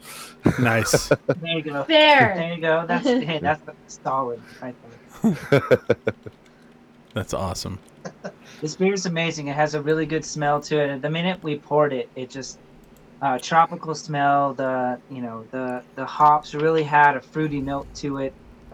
Uh, and it light- Absolutely. light and fluffy on the pour, heavy on the palate, which is, you know, really good to fit that haziness. Um, the bitterness, once again, does not last long. It, it is punchy, so the the malt bill did its job, and it, it masks whatever bitterness. So possibly like a late add of the hops. Um, it, I mean, overall, this is. I've had a lot of Uh, hazy. yeah. All, all those things he said. Yes. yeah, I've had a lot of hazy. Yeah, This is a really good one. Uh-huh. I, thank you. I don't think Thank I'll you. go anywhere else. Yeah. Yeah. Yeah, most of our beers, you know, that's the one thing I love with our IPAs more than anything is that it just doesn't leave that bitter resinous No. coating on your tongue. You know that you could actually probably drink an official and switch to a pilsner after that and still taste the pilsner for the most part. And that's Absolutely. That- and Uh, in the end, this is a social drink, right? We want to be able to drink a few of them with friends and hang out for a few hours. And, yeah. you know, you don't want to kill your taste buds in the first hour with a No. few beers and then you can't taste your food. No. If You know. you've been to an IPA contest, you know that after the first like three little sample glasses you tasted, done, done. You can't taste anything else. You're just like, why did they give me 22 of them? I don't know what the last tastes like. Right? No, this is, a really good one. You start your day off with this when you're at the lake, and then Yep. as you Perfect. move on, go on to like you know the Bohemian Pilsner. I don't know if we're gonna get to Make that. it official. The beer of the lake. Yeah, exactly. there you go. Uh, this is why I brought him. nice. So we're So gonna. pretty much my beer palette is Awesome. I like it or I don't. Yeah. Uh, either I love it or I hate it. I'll do one that's more it. of those. I'll do one more, and then so what? Which So- one? Uh, I've always what I Mom Dragon's job. So. what I what I would like to say about that is uh, uh, my best friend is uh, not a beer scientist by any means, and she will say that to me. She's like, I don't know why I don't like it. I just know I don't like it, and I'm like, Yes. that's that. That's Yeah. you don't have to articulate why you think it doesn't taste good to you. That's me. There's, you just know there's something about it that's off, and that's Yep. perfectly and valid then as well. once I taste something off about that beer, I'm done. I don't want it Yeah, anymore. I don't wanna drink it again. Taste it. Yeah. Get that beer out of my face. She's almost always right. you know, she'll be like, I don't know why I don't like this. Taste it. And I'm like, oh, well, I know why it doesn't taste right. But, uh, but she's always on it. She knows what tastes good and what doesn't. So you don't need a huge vocabulary. You don't need uh, all the beer snobbery things to know that when something isn't good, it just isn't good. They hand they hand it to you, and you're like, uh, "Excuse me, who do you think you are?" Handing me this beer. Thank you. That's me. Yes. I'm like, I can already tell from the smell of this beer that I'm gonna hate it. Take it back. Shoo shoo. yeah. First Just of all, kidding. I'm first of all, that mean. who do I'm you think you are? Second of all, how dare you? the shoo-shoo. Third of all, you've got a lot of nerve. That's how I feel about some beers they hand me. Yeah. Oh, I've had to down some beers in front of people. And they're like, "What do you think, y'all?" They're look, they're looking at me all expecta- expectation. like, What Oh, do you I bet. think? And I'm like, yeah, you know, Well, your red tastes like your amber. um, yeah. I can tell. I can tell this beer was supposed to be something else, and you just covered up the problems with hops. yeah. Right? I mean, I don't. I, I've never brewed a beer, but I can tell when something was supposed to be something else, and then they were like, "Well, let's just put some hops in it and call it this other thing." Mm, yeah. If you try hop it, it'll taste so much better. I feel It'll be like- fine. I you feel know like- We've all been guilty of doing it, Oh yes. but but people actually buy it, or we wouldn't keep doing What What is the what is the the brewery in uh, Arizona? San is it Santan? Where they Santan, yes. where they have Yep. Mr. Pineapple and they fucked up like a batch of beer and they just added pineapple juice and people are like, "This is amazing!" And so now they make it now it's a beer. I, I have a I have a question for Silas. Uh oh. Silas, um, I heard your brown ale, your sour brown, You're sour was brown. actually a mistake. Uh, What's that? Which one? oh, the uh, I feel like you have a sour brown, right? Huh. Yeah, we did have one a while back. I mean, there, you know, mistakes happen within the brewery, No, within every brewery on on a regular basis. I mean, it's you know, but sometimes they're happy That's, mistakes. And that, and that, that was the story that I wanted to hear. Is like, so I, the story that I heard. This is just like uh, cheese may is what we call it here.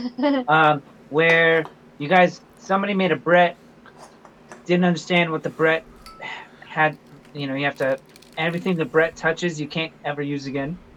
And uh, they decided to make a brown with it, or at least put it in the same tank that the last Brett was in, and it became a sour brown.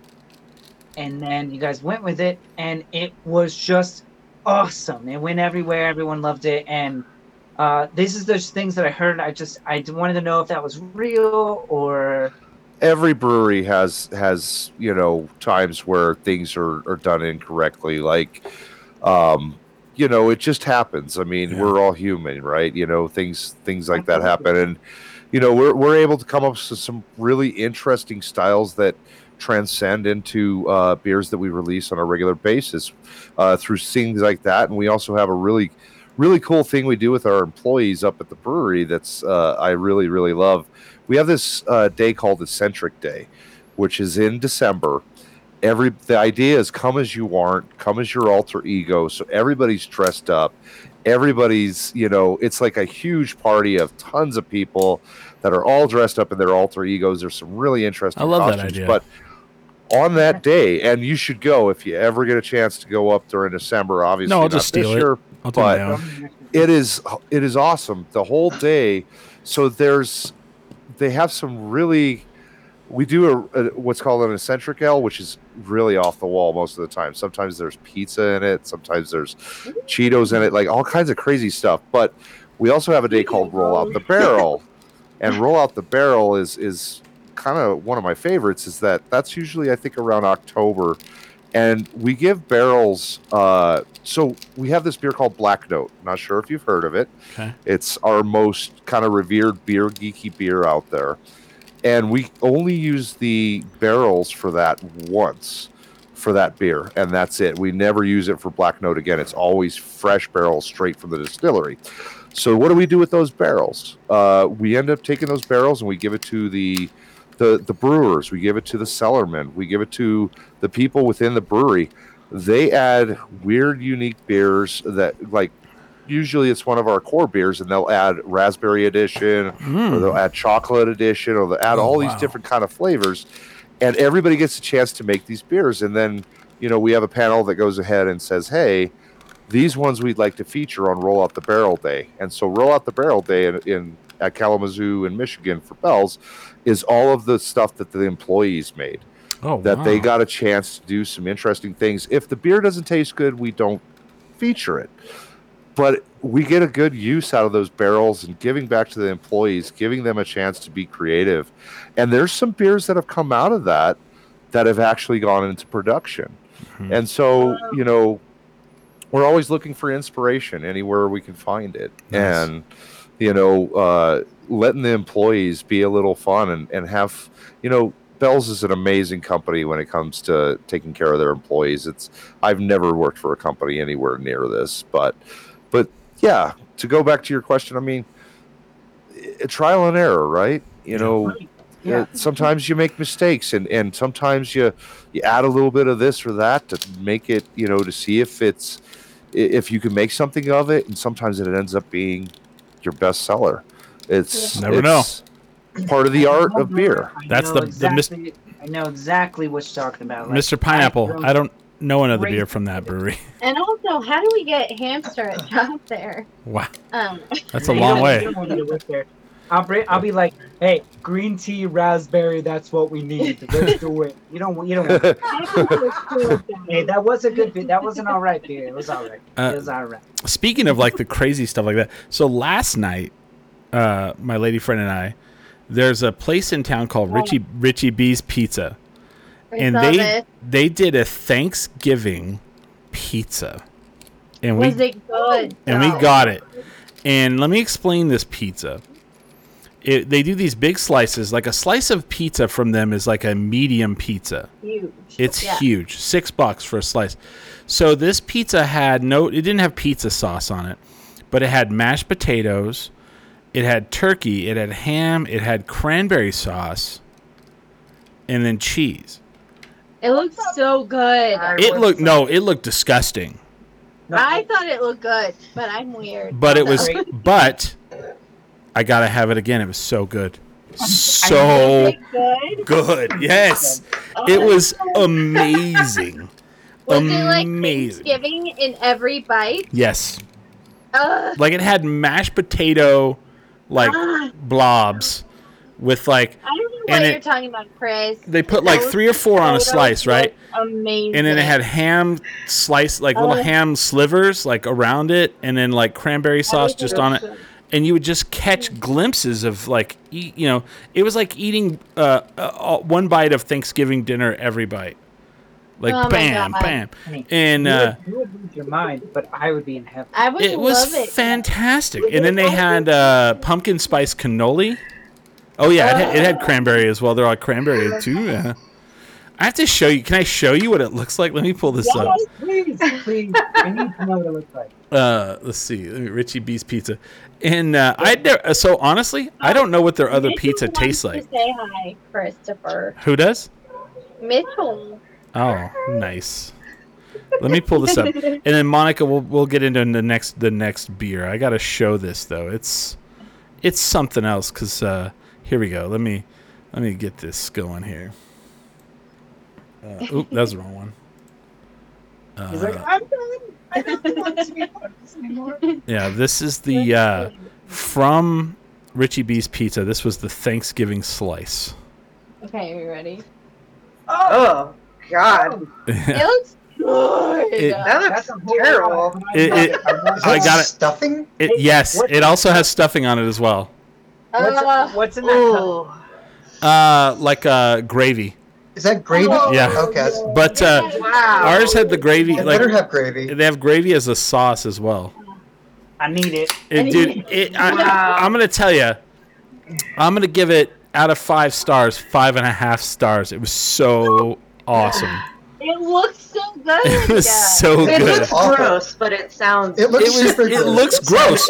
So, so Monica, it looks gross from the moment you get it to the moment you put it in your mouth, and then after you take a bite, you're like, "This don't look gross no." It like you're like, "Ooh, Yeah. ooh," and you're like, "Ha!" And it's like the slice is like this. It's huge. One slice is enough for one person.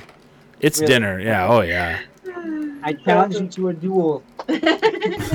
So good. So Monica, what are we doing next? And we got another one. Yeah, I've got the brown. You've got brown. Anybody have brown? James See, should have that's the one brown. I thought was the sour brown. No, I've got I no got brown. brown. Yeah. We have the Bohemian Pilsner, which she opened. Uh, we don't. I don't have that one. Okay, I need to grab a brown. She'll go ahead and go grab the beers. Yeah. Yeah. When you ask your beer expert husband what you should get. So Silas, I have to ask this question. The question everybody's thinking about. Do you guys have a separate refrigerator for just beer in your house? Because I mean, you have two different breweries where you're getting beer from. well, we give me a second here. Yeah. Oh yeah, kill her. There you go. Yeah, mute that, Mike. You also have a Um, baseball jersey of Two Hearted on, and I'd really like to find out where that where I can buy one of those. Th- th- this was a unique. Uh, this was we have we you know like I said, Bell's is amazing uh, to Yeah. their employees. They really care about their people. And Yeah. we have what's called Skills Week, uh, where we'll go up to the brewery and we just learn a lot of new things. And this was just one of our presents. Um, it has our names on it, you know, and it was this was when we won the third best year, uh, you know, the third year of the best beer in the country, and uh, so it has the number three on the back and my, Oh, my name, and it's it's just Little some did of the you stuff know. that they they you know. do That- for us is amazing. This is a one time thing That's that a shirt you never let go. And no, I don't want to move to Michigan. So yes, thank you do. No, I Uh, you want to freaking know. No, no, no, Hey man, no, that's no. where Eminem's from, dog. Dun dun dun dun dun dun. You want the dad to really accept you. Work You're your bells. You're dead already. yeah. Chris asked about do you guys have a separate beer fridge? Uh, because I do. Uh, do you guys? Do you, as a you know, as the rep, do you have a separate beer fridge? Yeah. Because you guys, as the rep, and Monica works Uh, for so- another. You know, she works for another. well, we actually have a we have a kegerator. fridge. Oh, so we have fancy. a kegerator and then we have our normal fridge. So Yeah. uh, How? but yeah, uh, we, we, we also try to keep the beer fresh, so we'll we won't overload the fridge. Question. We bring it in as okay, needed. so now I have more questions. So who gets to? So first of all, how many taps on the keg fridge? two.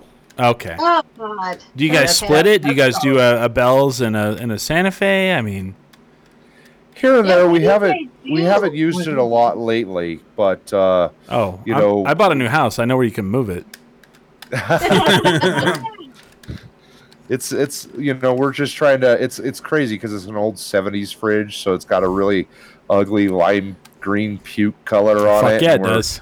basically Nice. trying to just cover it with stickers the entire thing and Ah. that's that's the goal but Uh, uh, I need to give you some stickers, man.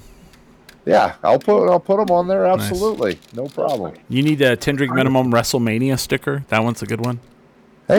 Oh yeah. whatever you got we'll put it on Uh, there Yeah. I'm about to put it on my truck, so you need one. Yeah. Um, Monica and Silas, are you guys in the same house? Yeah. Are you guys together? You didn't know this? Oh, y- they don't know you guys. she's my wife she's my wife of over you know almost what tw- was it 15 years now we've been together over 20 I guess James and I knew that. I guess yeah. So Yeah, Ho- Holly I Ann and, I- and Jason don't know you guys. Yeah. Yeah. Yeah. Yeah, we're all. I'm so You're ruining things for me because now he's thinking he deserves kegerators. I, No, I no, this, it's a beautiful relationship. I'm. Oh my god, that makes it. That makes this so much better. It's okay. I, I, I, I thought that was funny. You didn't notice that, yeah. Uh, Keg, that's too You're funny. right. kegerators aren't that much. No, they're not. So, you know, the reason that we have a kegerator is because I asked for one. Because they're awesome. Uh, And and he Yeah. made one for me. Oh, So- Monica, you're So, I like. I like that so I like that you guys didn't buy one. You built I, one. I used to be the draft manager with Marble Brewery, so I not the not draft not familiar. for Marble back in the day. Not uh, not not So you fa- had not your- familiar with the product. Did you already have all the right equipment? Product placement right there. no. So so No, I, uh, go ahead. if you have Go ahead. refrigerator, you have to make it. Yeah. It's. It doesn't mean as much if you just buy one. Like I like how this dude noticed that like he muted her computer, but you guys didn't notice it. Well, I, just, saw like one of them was always muted, and I was like, Chris, that's kind of ruthless. I'm not muting them. we're just right next to each other, so that's when you get the feedback. I mean, I'll mute you guys. No, I'm just kidding. just kidding. Uh, so, uh, so, so, Monica, I have a question. So, like, let's talk about this brown because I've been drinking this brown for a couple weeks now because Silas just keeps he keeps dropping this off, and I'm not an IPA person, so I was staying away from the IPAs because I just had was IPA gun shy, and I like this brown a lot. I do too. So, what what are we talking here? What are we looking at here? So, I want to get into this. It's got a nice uh, medium brown color. Uh, you can tell it's slightly unfiltered, which I kind of don't mind in darker beers Yeah. Um, because you don't have to worry so much about uh, shelf stability in a sense because you can't see a lot of the flakes. Mm. Um, but on aroma, I just get a lot of like cocoa powder, and there's uh, a lot of like, uh, like almond skin and and then peanut shell. Almond skin. Ooh. Yeah. It's that little tanniny, slightly little acidic I like flavor that. on the Uh, background. you're like shelf stability. That goes up there. I've been watching that show Haute Dog, and I know about uh, rear angularity now. Like I'll be all look at that dog's rear angularity, huh? I told the hamster about this. He's not excited, Christopher. What's that? What am I not excited about? The dog designing show. Uh, Jason, do you not like dogs? No, Do you hate dogs? I love dogs, but I don't need to see them in a sweater. Oh, they don't wear sweaters, son. They wear Oh yeah, no. They don't wear They no dye sweaters. them. They, have you watched Yeah. that show? Is- Monica, have you watched Haute Dog? No, I, i've seen the- I've seen the previews for it. They walk dye one dog. like, hey, I want to be pink. No, No. they dyed one dog, and I hated it. No, I hated it. No, I'm not in. no. I'm not in. Dude, they died one dog and I hate it. Watch one episode and then be like, okay. Have you guys? So You see what you deal with, Christopher? I feel like I feel like every show. So every show is an offshoot now of the Great British Baking Show. Yeah. Because like Forged in Fire, Forged in Fire is officially an offshoot of the Great British Baking Show. And now there's a uh, pottery one, which I'm also watching. There's and a there's pottery a uh, oh yeah, it's on HBO Max. And and there's the dog one. And the dog one, I'm just like I'm like, look at the rear angularity on that dog. I don't know about this. I'm like, y- you can't. Angularity? I'm like, Christopher, look at this little guy. I'm like, He's saying hi to you. Aww. but if you love dogs, that show is amazing. And I love the one lady. Every dog that comes out, she's like, "I want this dog," and I'm like, "You say that every time." And they do this stupid joke. They do this stupid joke, and it's funny every time. So, like the first challenge, whatever dog wins, they go, they come out and they go, "All right, you have two choices. You can have this treat, or a convertible sports car." Oh, he ate the treat. Yeah, I guess he chose the treat. And they do it every time. And it's always the treat or some like fancy prize. They're like a treat or a trip to the Baha. Oh, he ate the treat. You know, like eh, every time. It's like, And that's dog parenthood in a nutshell. yeah, yeah. But they did an episode where it was all rescue dogs. And Ah. the, the first round, they were already rescued. And the second round were dogs that had not been rescued. And it was fantastic. I'm telling you, it was, it's great. Yeah, I, I might watch that episode. Oh, The dude, you gotta watch the whole. It, it's so fun. It's six episodes. The whole first season is six episodes. It's so good. Hot Oh, dog, I have some ABQ animal news if you guys want to hear it. sure. Uh, the penguin exhibit, right, just opened. Yeah. And uh, the penguins, Jameson and Minnow, just had two babies. Sorry, I don't know where the camera is. They had two eggs. Oh, Two eggs, November 6th and November 13th. I don't know how their gestation works, but they had two eggs. They're macaroni penguins. Yeah. Which is super adorable. They got the eyebrows. They got the Mhm. like. and um, they took the eggs away because biologists, you know, we need to make sure that these eggs stay proper. yeah. And they replaced them Animals with are eggs. notoriously bad at raising children. I mean, who would raise eggs in Antarctica? That's terrible. Why wouldn't Well- you move them to Florida? I don't understand.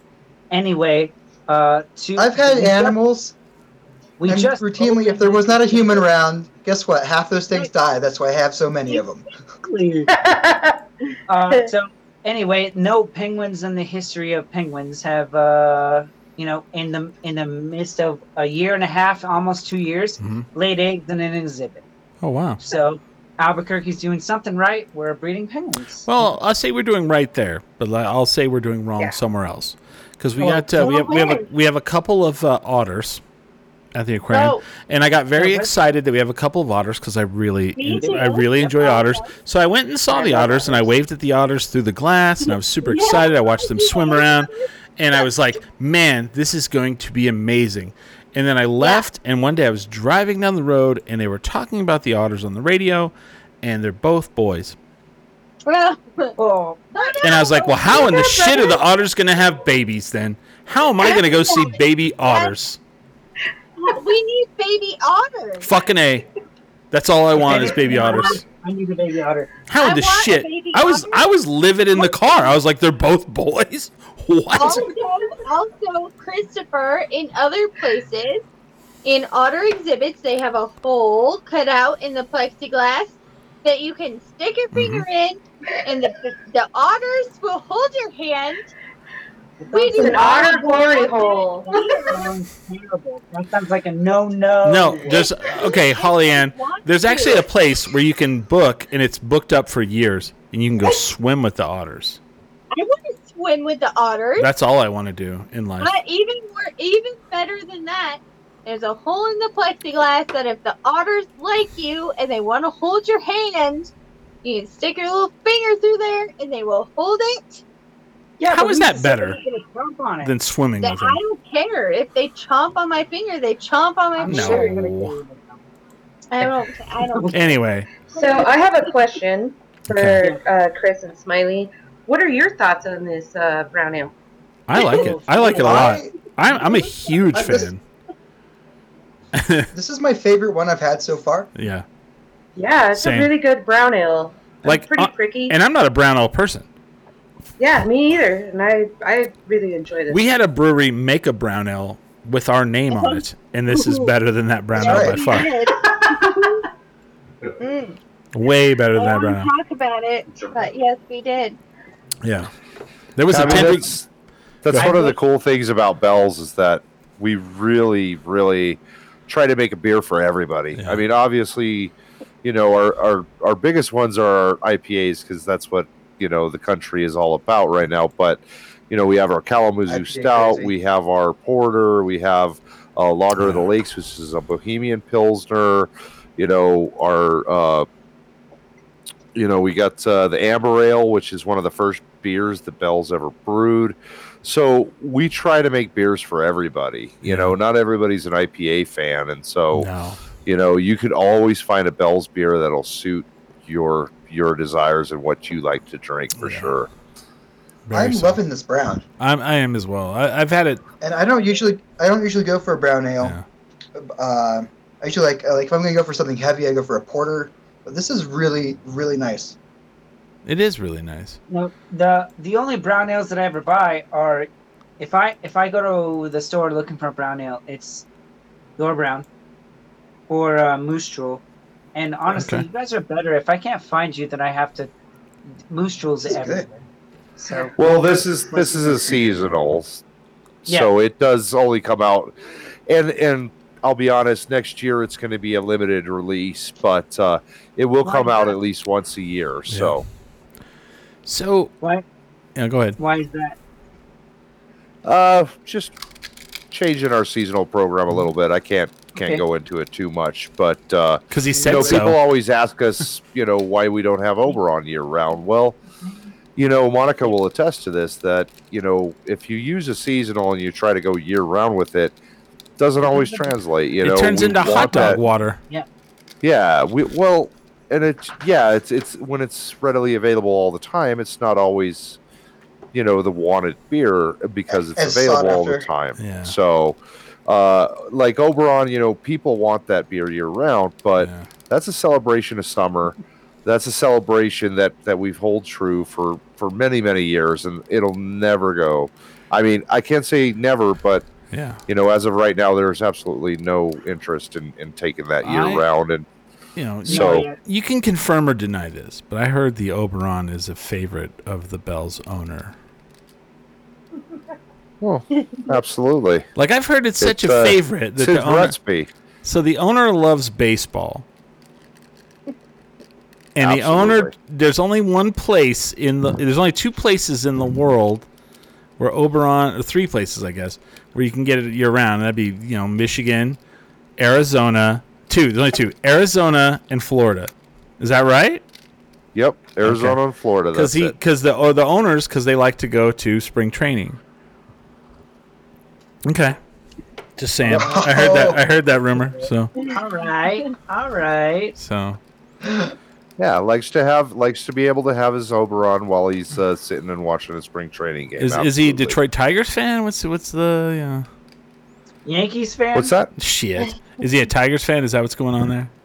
He's a devout Cubs fan. Oh. Oh. Well, now Bell's is the official beer of 10 drink minimum. Uh, Oh, hey, that works. I'm a devout Cubs fan. I'm There a you go. devout Red Sox fan. Tell tell the owner, tell the owner that the news we got this week was very upsetting and I'm very sad for him and I'm sad for myself. We had bad news this week as Cubs fans. Theo Epstein, Theo Epstein, the architect behind the Boston Red Sox winning the World Series and the Cubs winning the World Series, stepped down as the general manager. Very sad. So He did. That's a Anyway. rough one. anyway, that's a that's a sad note to end on. But uh, Well, No, let's- Travis is a White Sox fan. never heard of so- him. Never heard of him. Yeah. Well, I mean, do you guys want to keep it sad? I can. I have another announcement for soccer things that are sad. Yeah. If you want, Ray Clemence died last Sunday, That's very sad. and that, and that was the worst. I didn't. I don't want to go that sad. Ray Clemence. Ray Clemence lost or won uh, 15 awards for Liverpool, and then three other for Tottenham, and capped over 240 caps for England Aw. as a goalkeeper. Well, that's terrible. Sorely missed. That Yeah, sucks. He's a, he's a great. Ah, damn 2020. Damn, 2020. Yeah, 2020. I want to we say gotta probably go ahead and head off. I No, know the no, show's yeah. getting close to ending here. that's where so, we're gonna. Yeah. So Yeah. you know, Silas. hey, before I leave though, you know, Yeah. make sure you donate. If you Yeah. have the means, please donate. This is a worthy cause. Um, you know, pick up a six pack of bells while you're at it. If you haven't tried it, you know, you, you're going to be pleasantly surprised. And, you know, I want to thank awesome thank you. I mean it's it's balanced drinkable beer Mhm. and you know i want to thank chris for having us on. Oh, i want to thank you smiley for for being for having us on and and thanks holly ann. We appreciate it and Of course. know? I'm looking at the site, and I would probably say that you, you at least got a couple hundred bucks. I mean, easily from people, and I mean, let's keep that going. Let's keep rolling. There's the QR code. If you go to tendrinkminimum.com, we have the poster. They can add, you know, and uh, if you're in the Las Cruces area at uh, Albertsons, and uh, I don't know if they have Kelly's down there, but uh, do they have Kelly's down there? uh, they have one kelly's Okay, in Las go to Cruces, Kelly's and- yes. donate. You know, um, if you're in Santa Fe, you know, donate um, as well. out there you would see total wine the albertsons They have a Total uh, Wine in Santa Fe. I didn't know that. yeah they have one total wine in santa fe Okay. So, you know, I want to thank uh, you guys for doing this for New Mexico. I mean, it's amazing. I mean, to see a a, a, Thank a brewery that's out of, you know, that's so far away that they don't even Yeah. know what New Mexico's like and they're like, yeah, let's donate some money. That's amazing. And um, appreciate that. It's, it's, so part good. of the culture Yeah. And uh, thank you, Silas. Thank you, Monica, for being on the show. Um, Holly Ann, do you want to promote anything? Uh, the only thing I want to promote is if you uh, want to donate to this cause, please do. But also, uh, anything you buy from Holly's Tiny Things until December 31st will also donate to this cause. So, uh, depending on what you buy, but most everything is I mean, everything is a dollar fifty at least, but the bigger items might get you two, two fifty, three dollars Yeah. per item. Uh, so please, you know, purchase things, but also please just donate. Yeah. Uh, you know, Smiley, what do you got? Uh, uh, just my usual stuff. You can see me um, on uh, streaming on Hulu, Mhm. Midnight Texas, or The Brave. Or uh, if you want to uh, see me in the background on Netflix, you can look for me on Daybreak. Nice. Uh, Always fun. Nice. So I'm a new co-host of a podcast called What's Up ABQ. Go back and listen to every episode. I'm not on every episode. I'm on the last one, and I'm on every one from now on. We've started recording new episodes, and it's basically telling people who live in the Albuquerque area, and we're actually going to expand into different parts of New Mexico because our big thing is, is if you live in Albuquerque, you might want to know where you can kind of travel to and uh, see what's going on. So we're we're called What's Up ABQ. We have an Instagram account that I now run. Yeah. Just kidding. But uh, check it out. And I do this show like I've done for the last 14 years. And uh, check, you know, check us out most Sundays. We're not going to be here. We're not going to do a show tomorrow, but we'll be back next Sunday from 6 to 8 p.m. Uh, on 10drinkminimum.com, on our YouTube channel, on our Facebook page. Um, come in and uh, hang out and uh, have a beer with us. And uh, with that, we are. Ten drink. Minimum.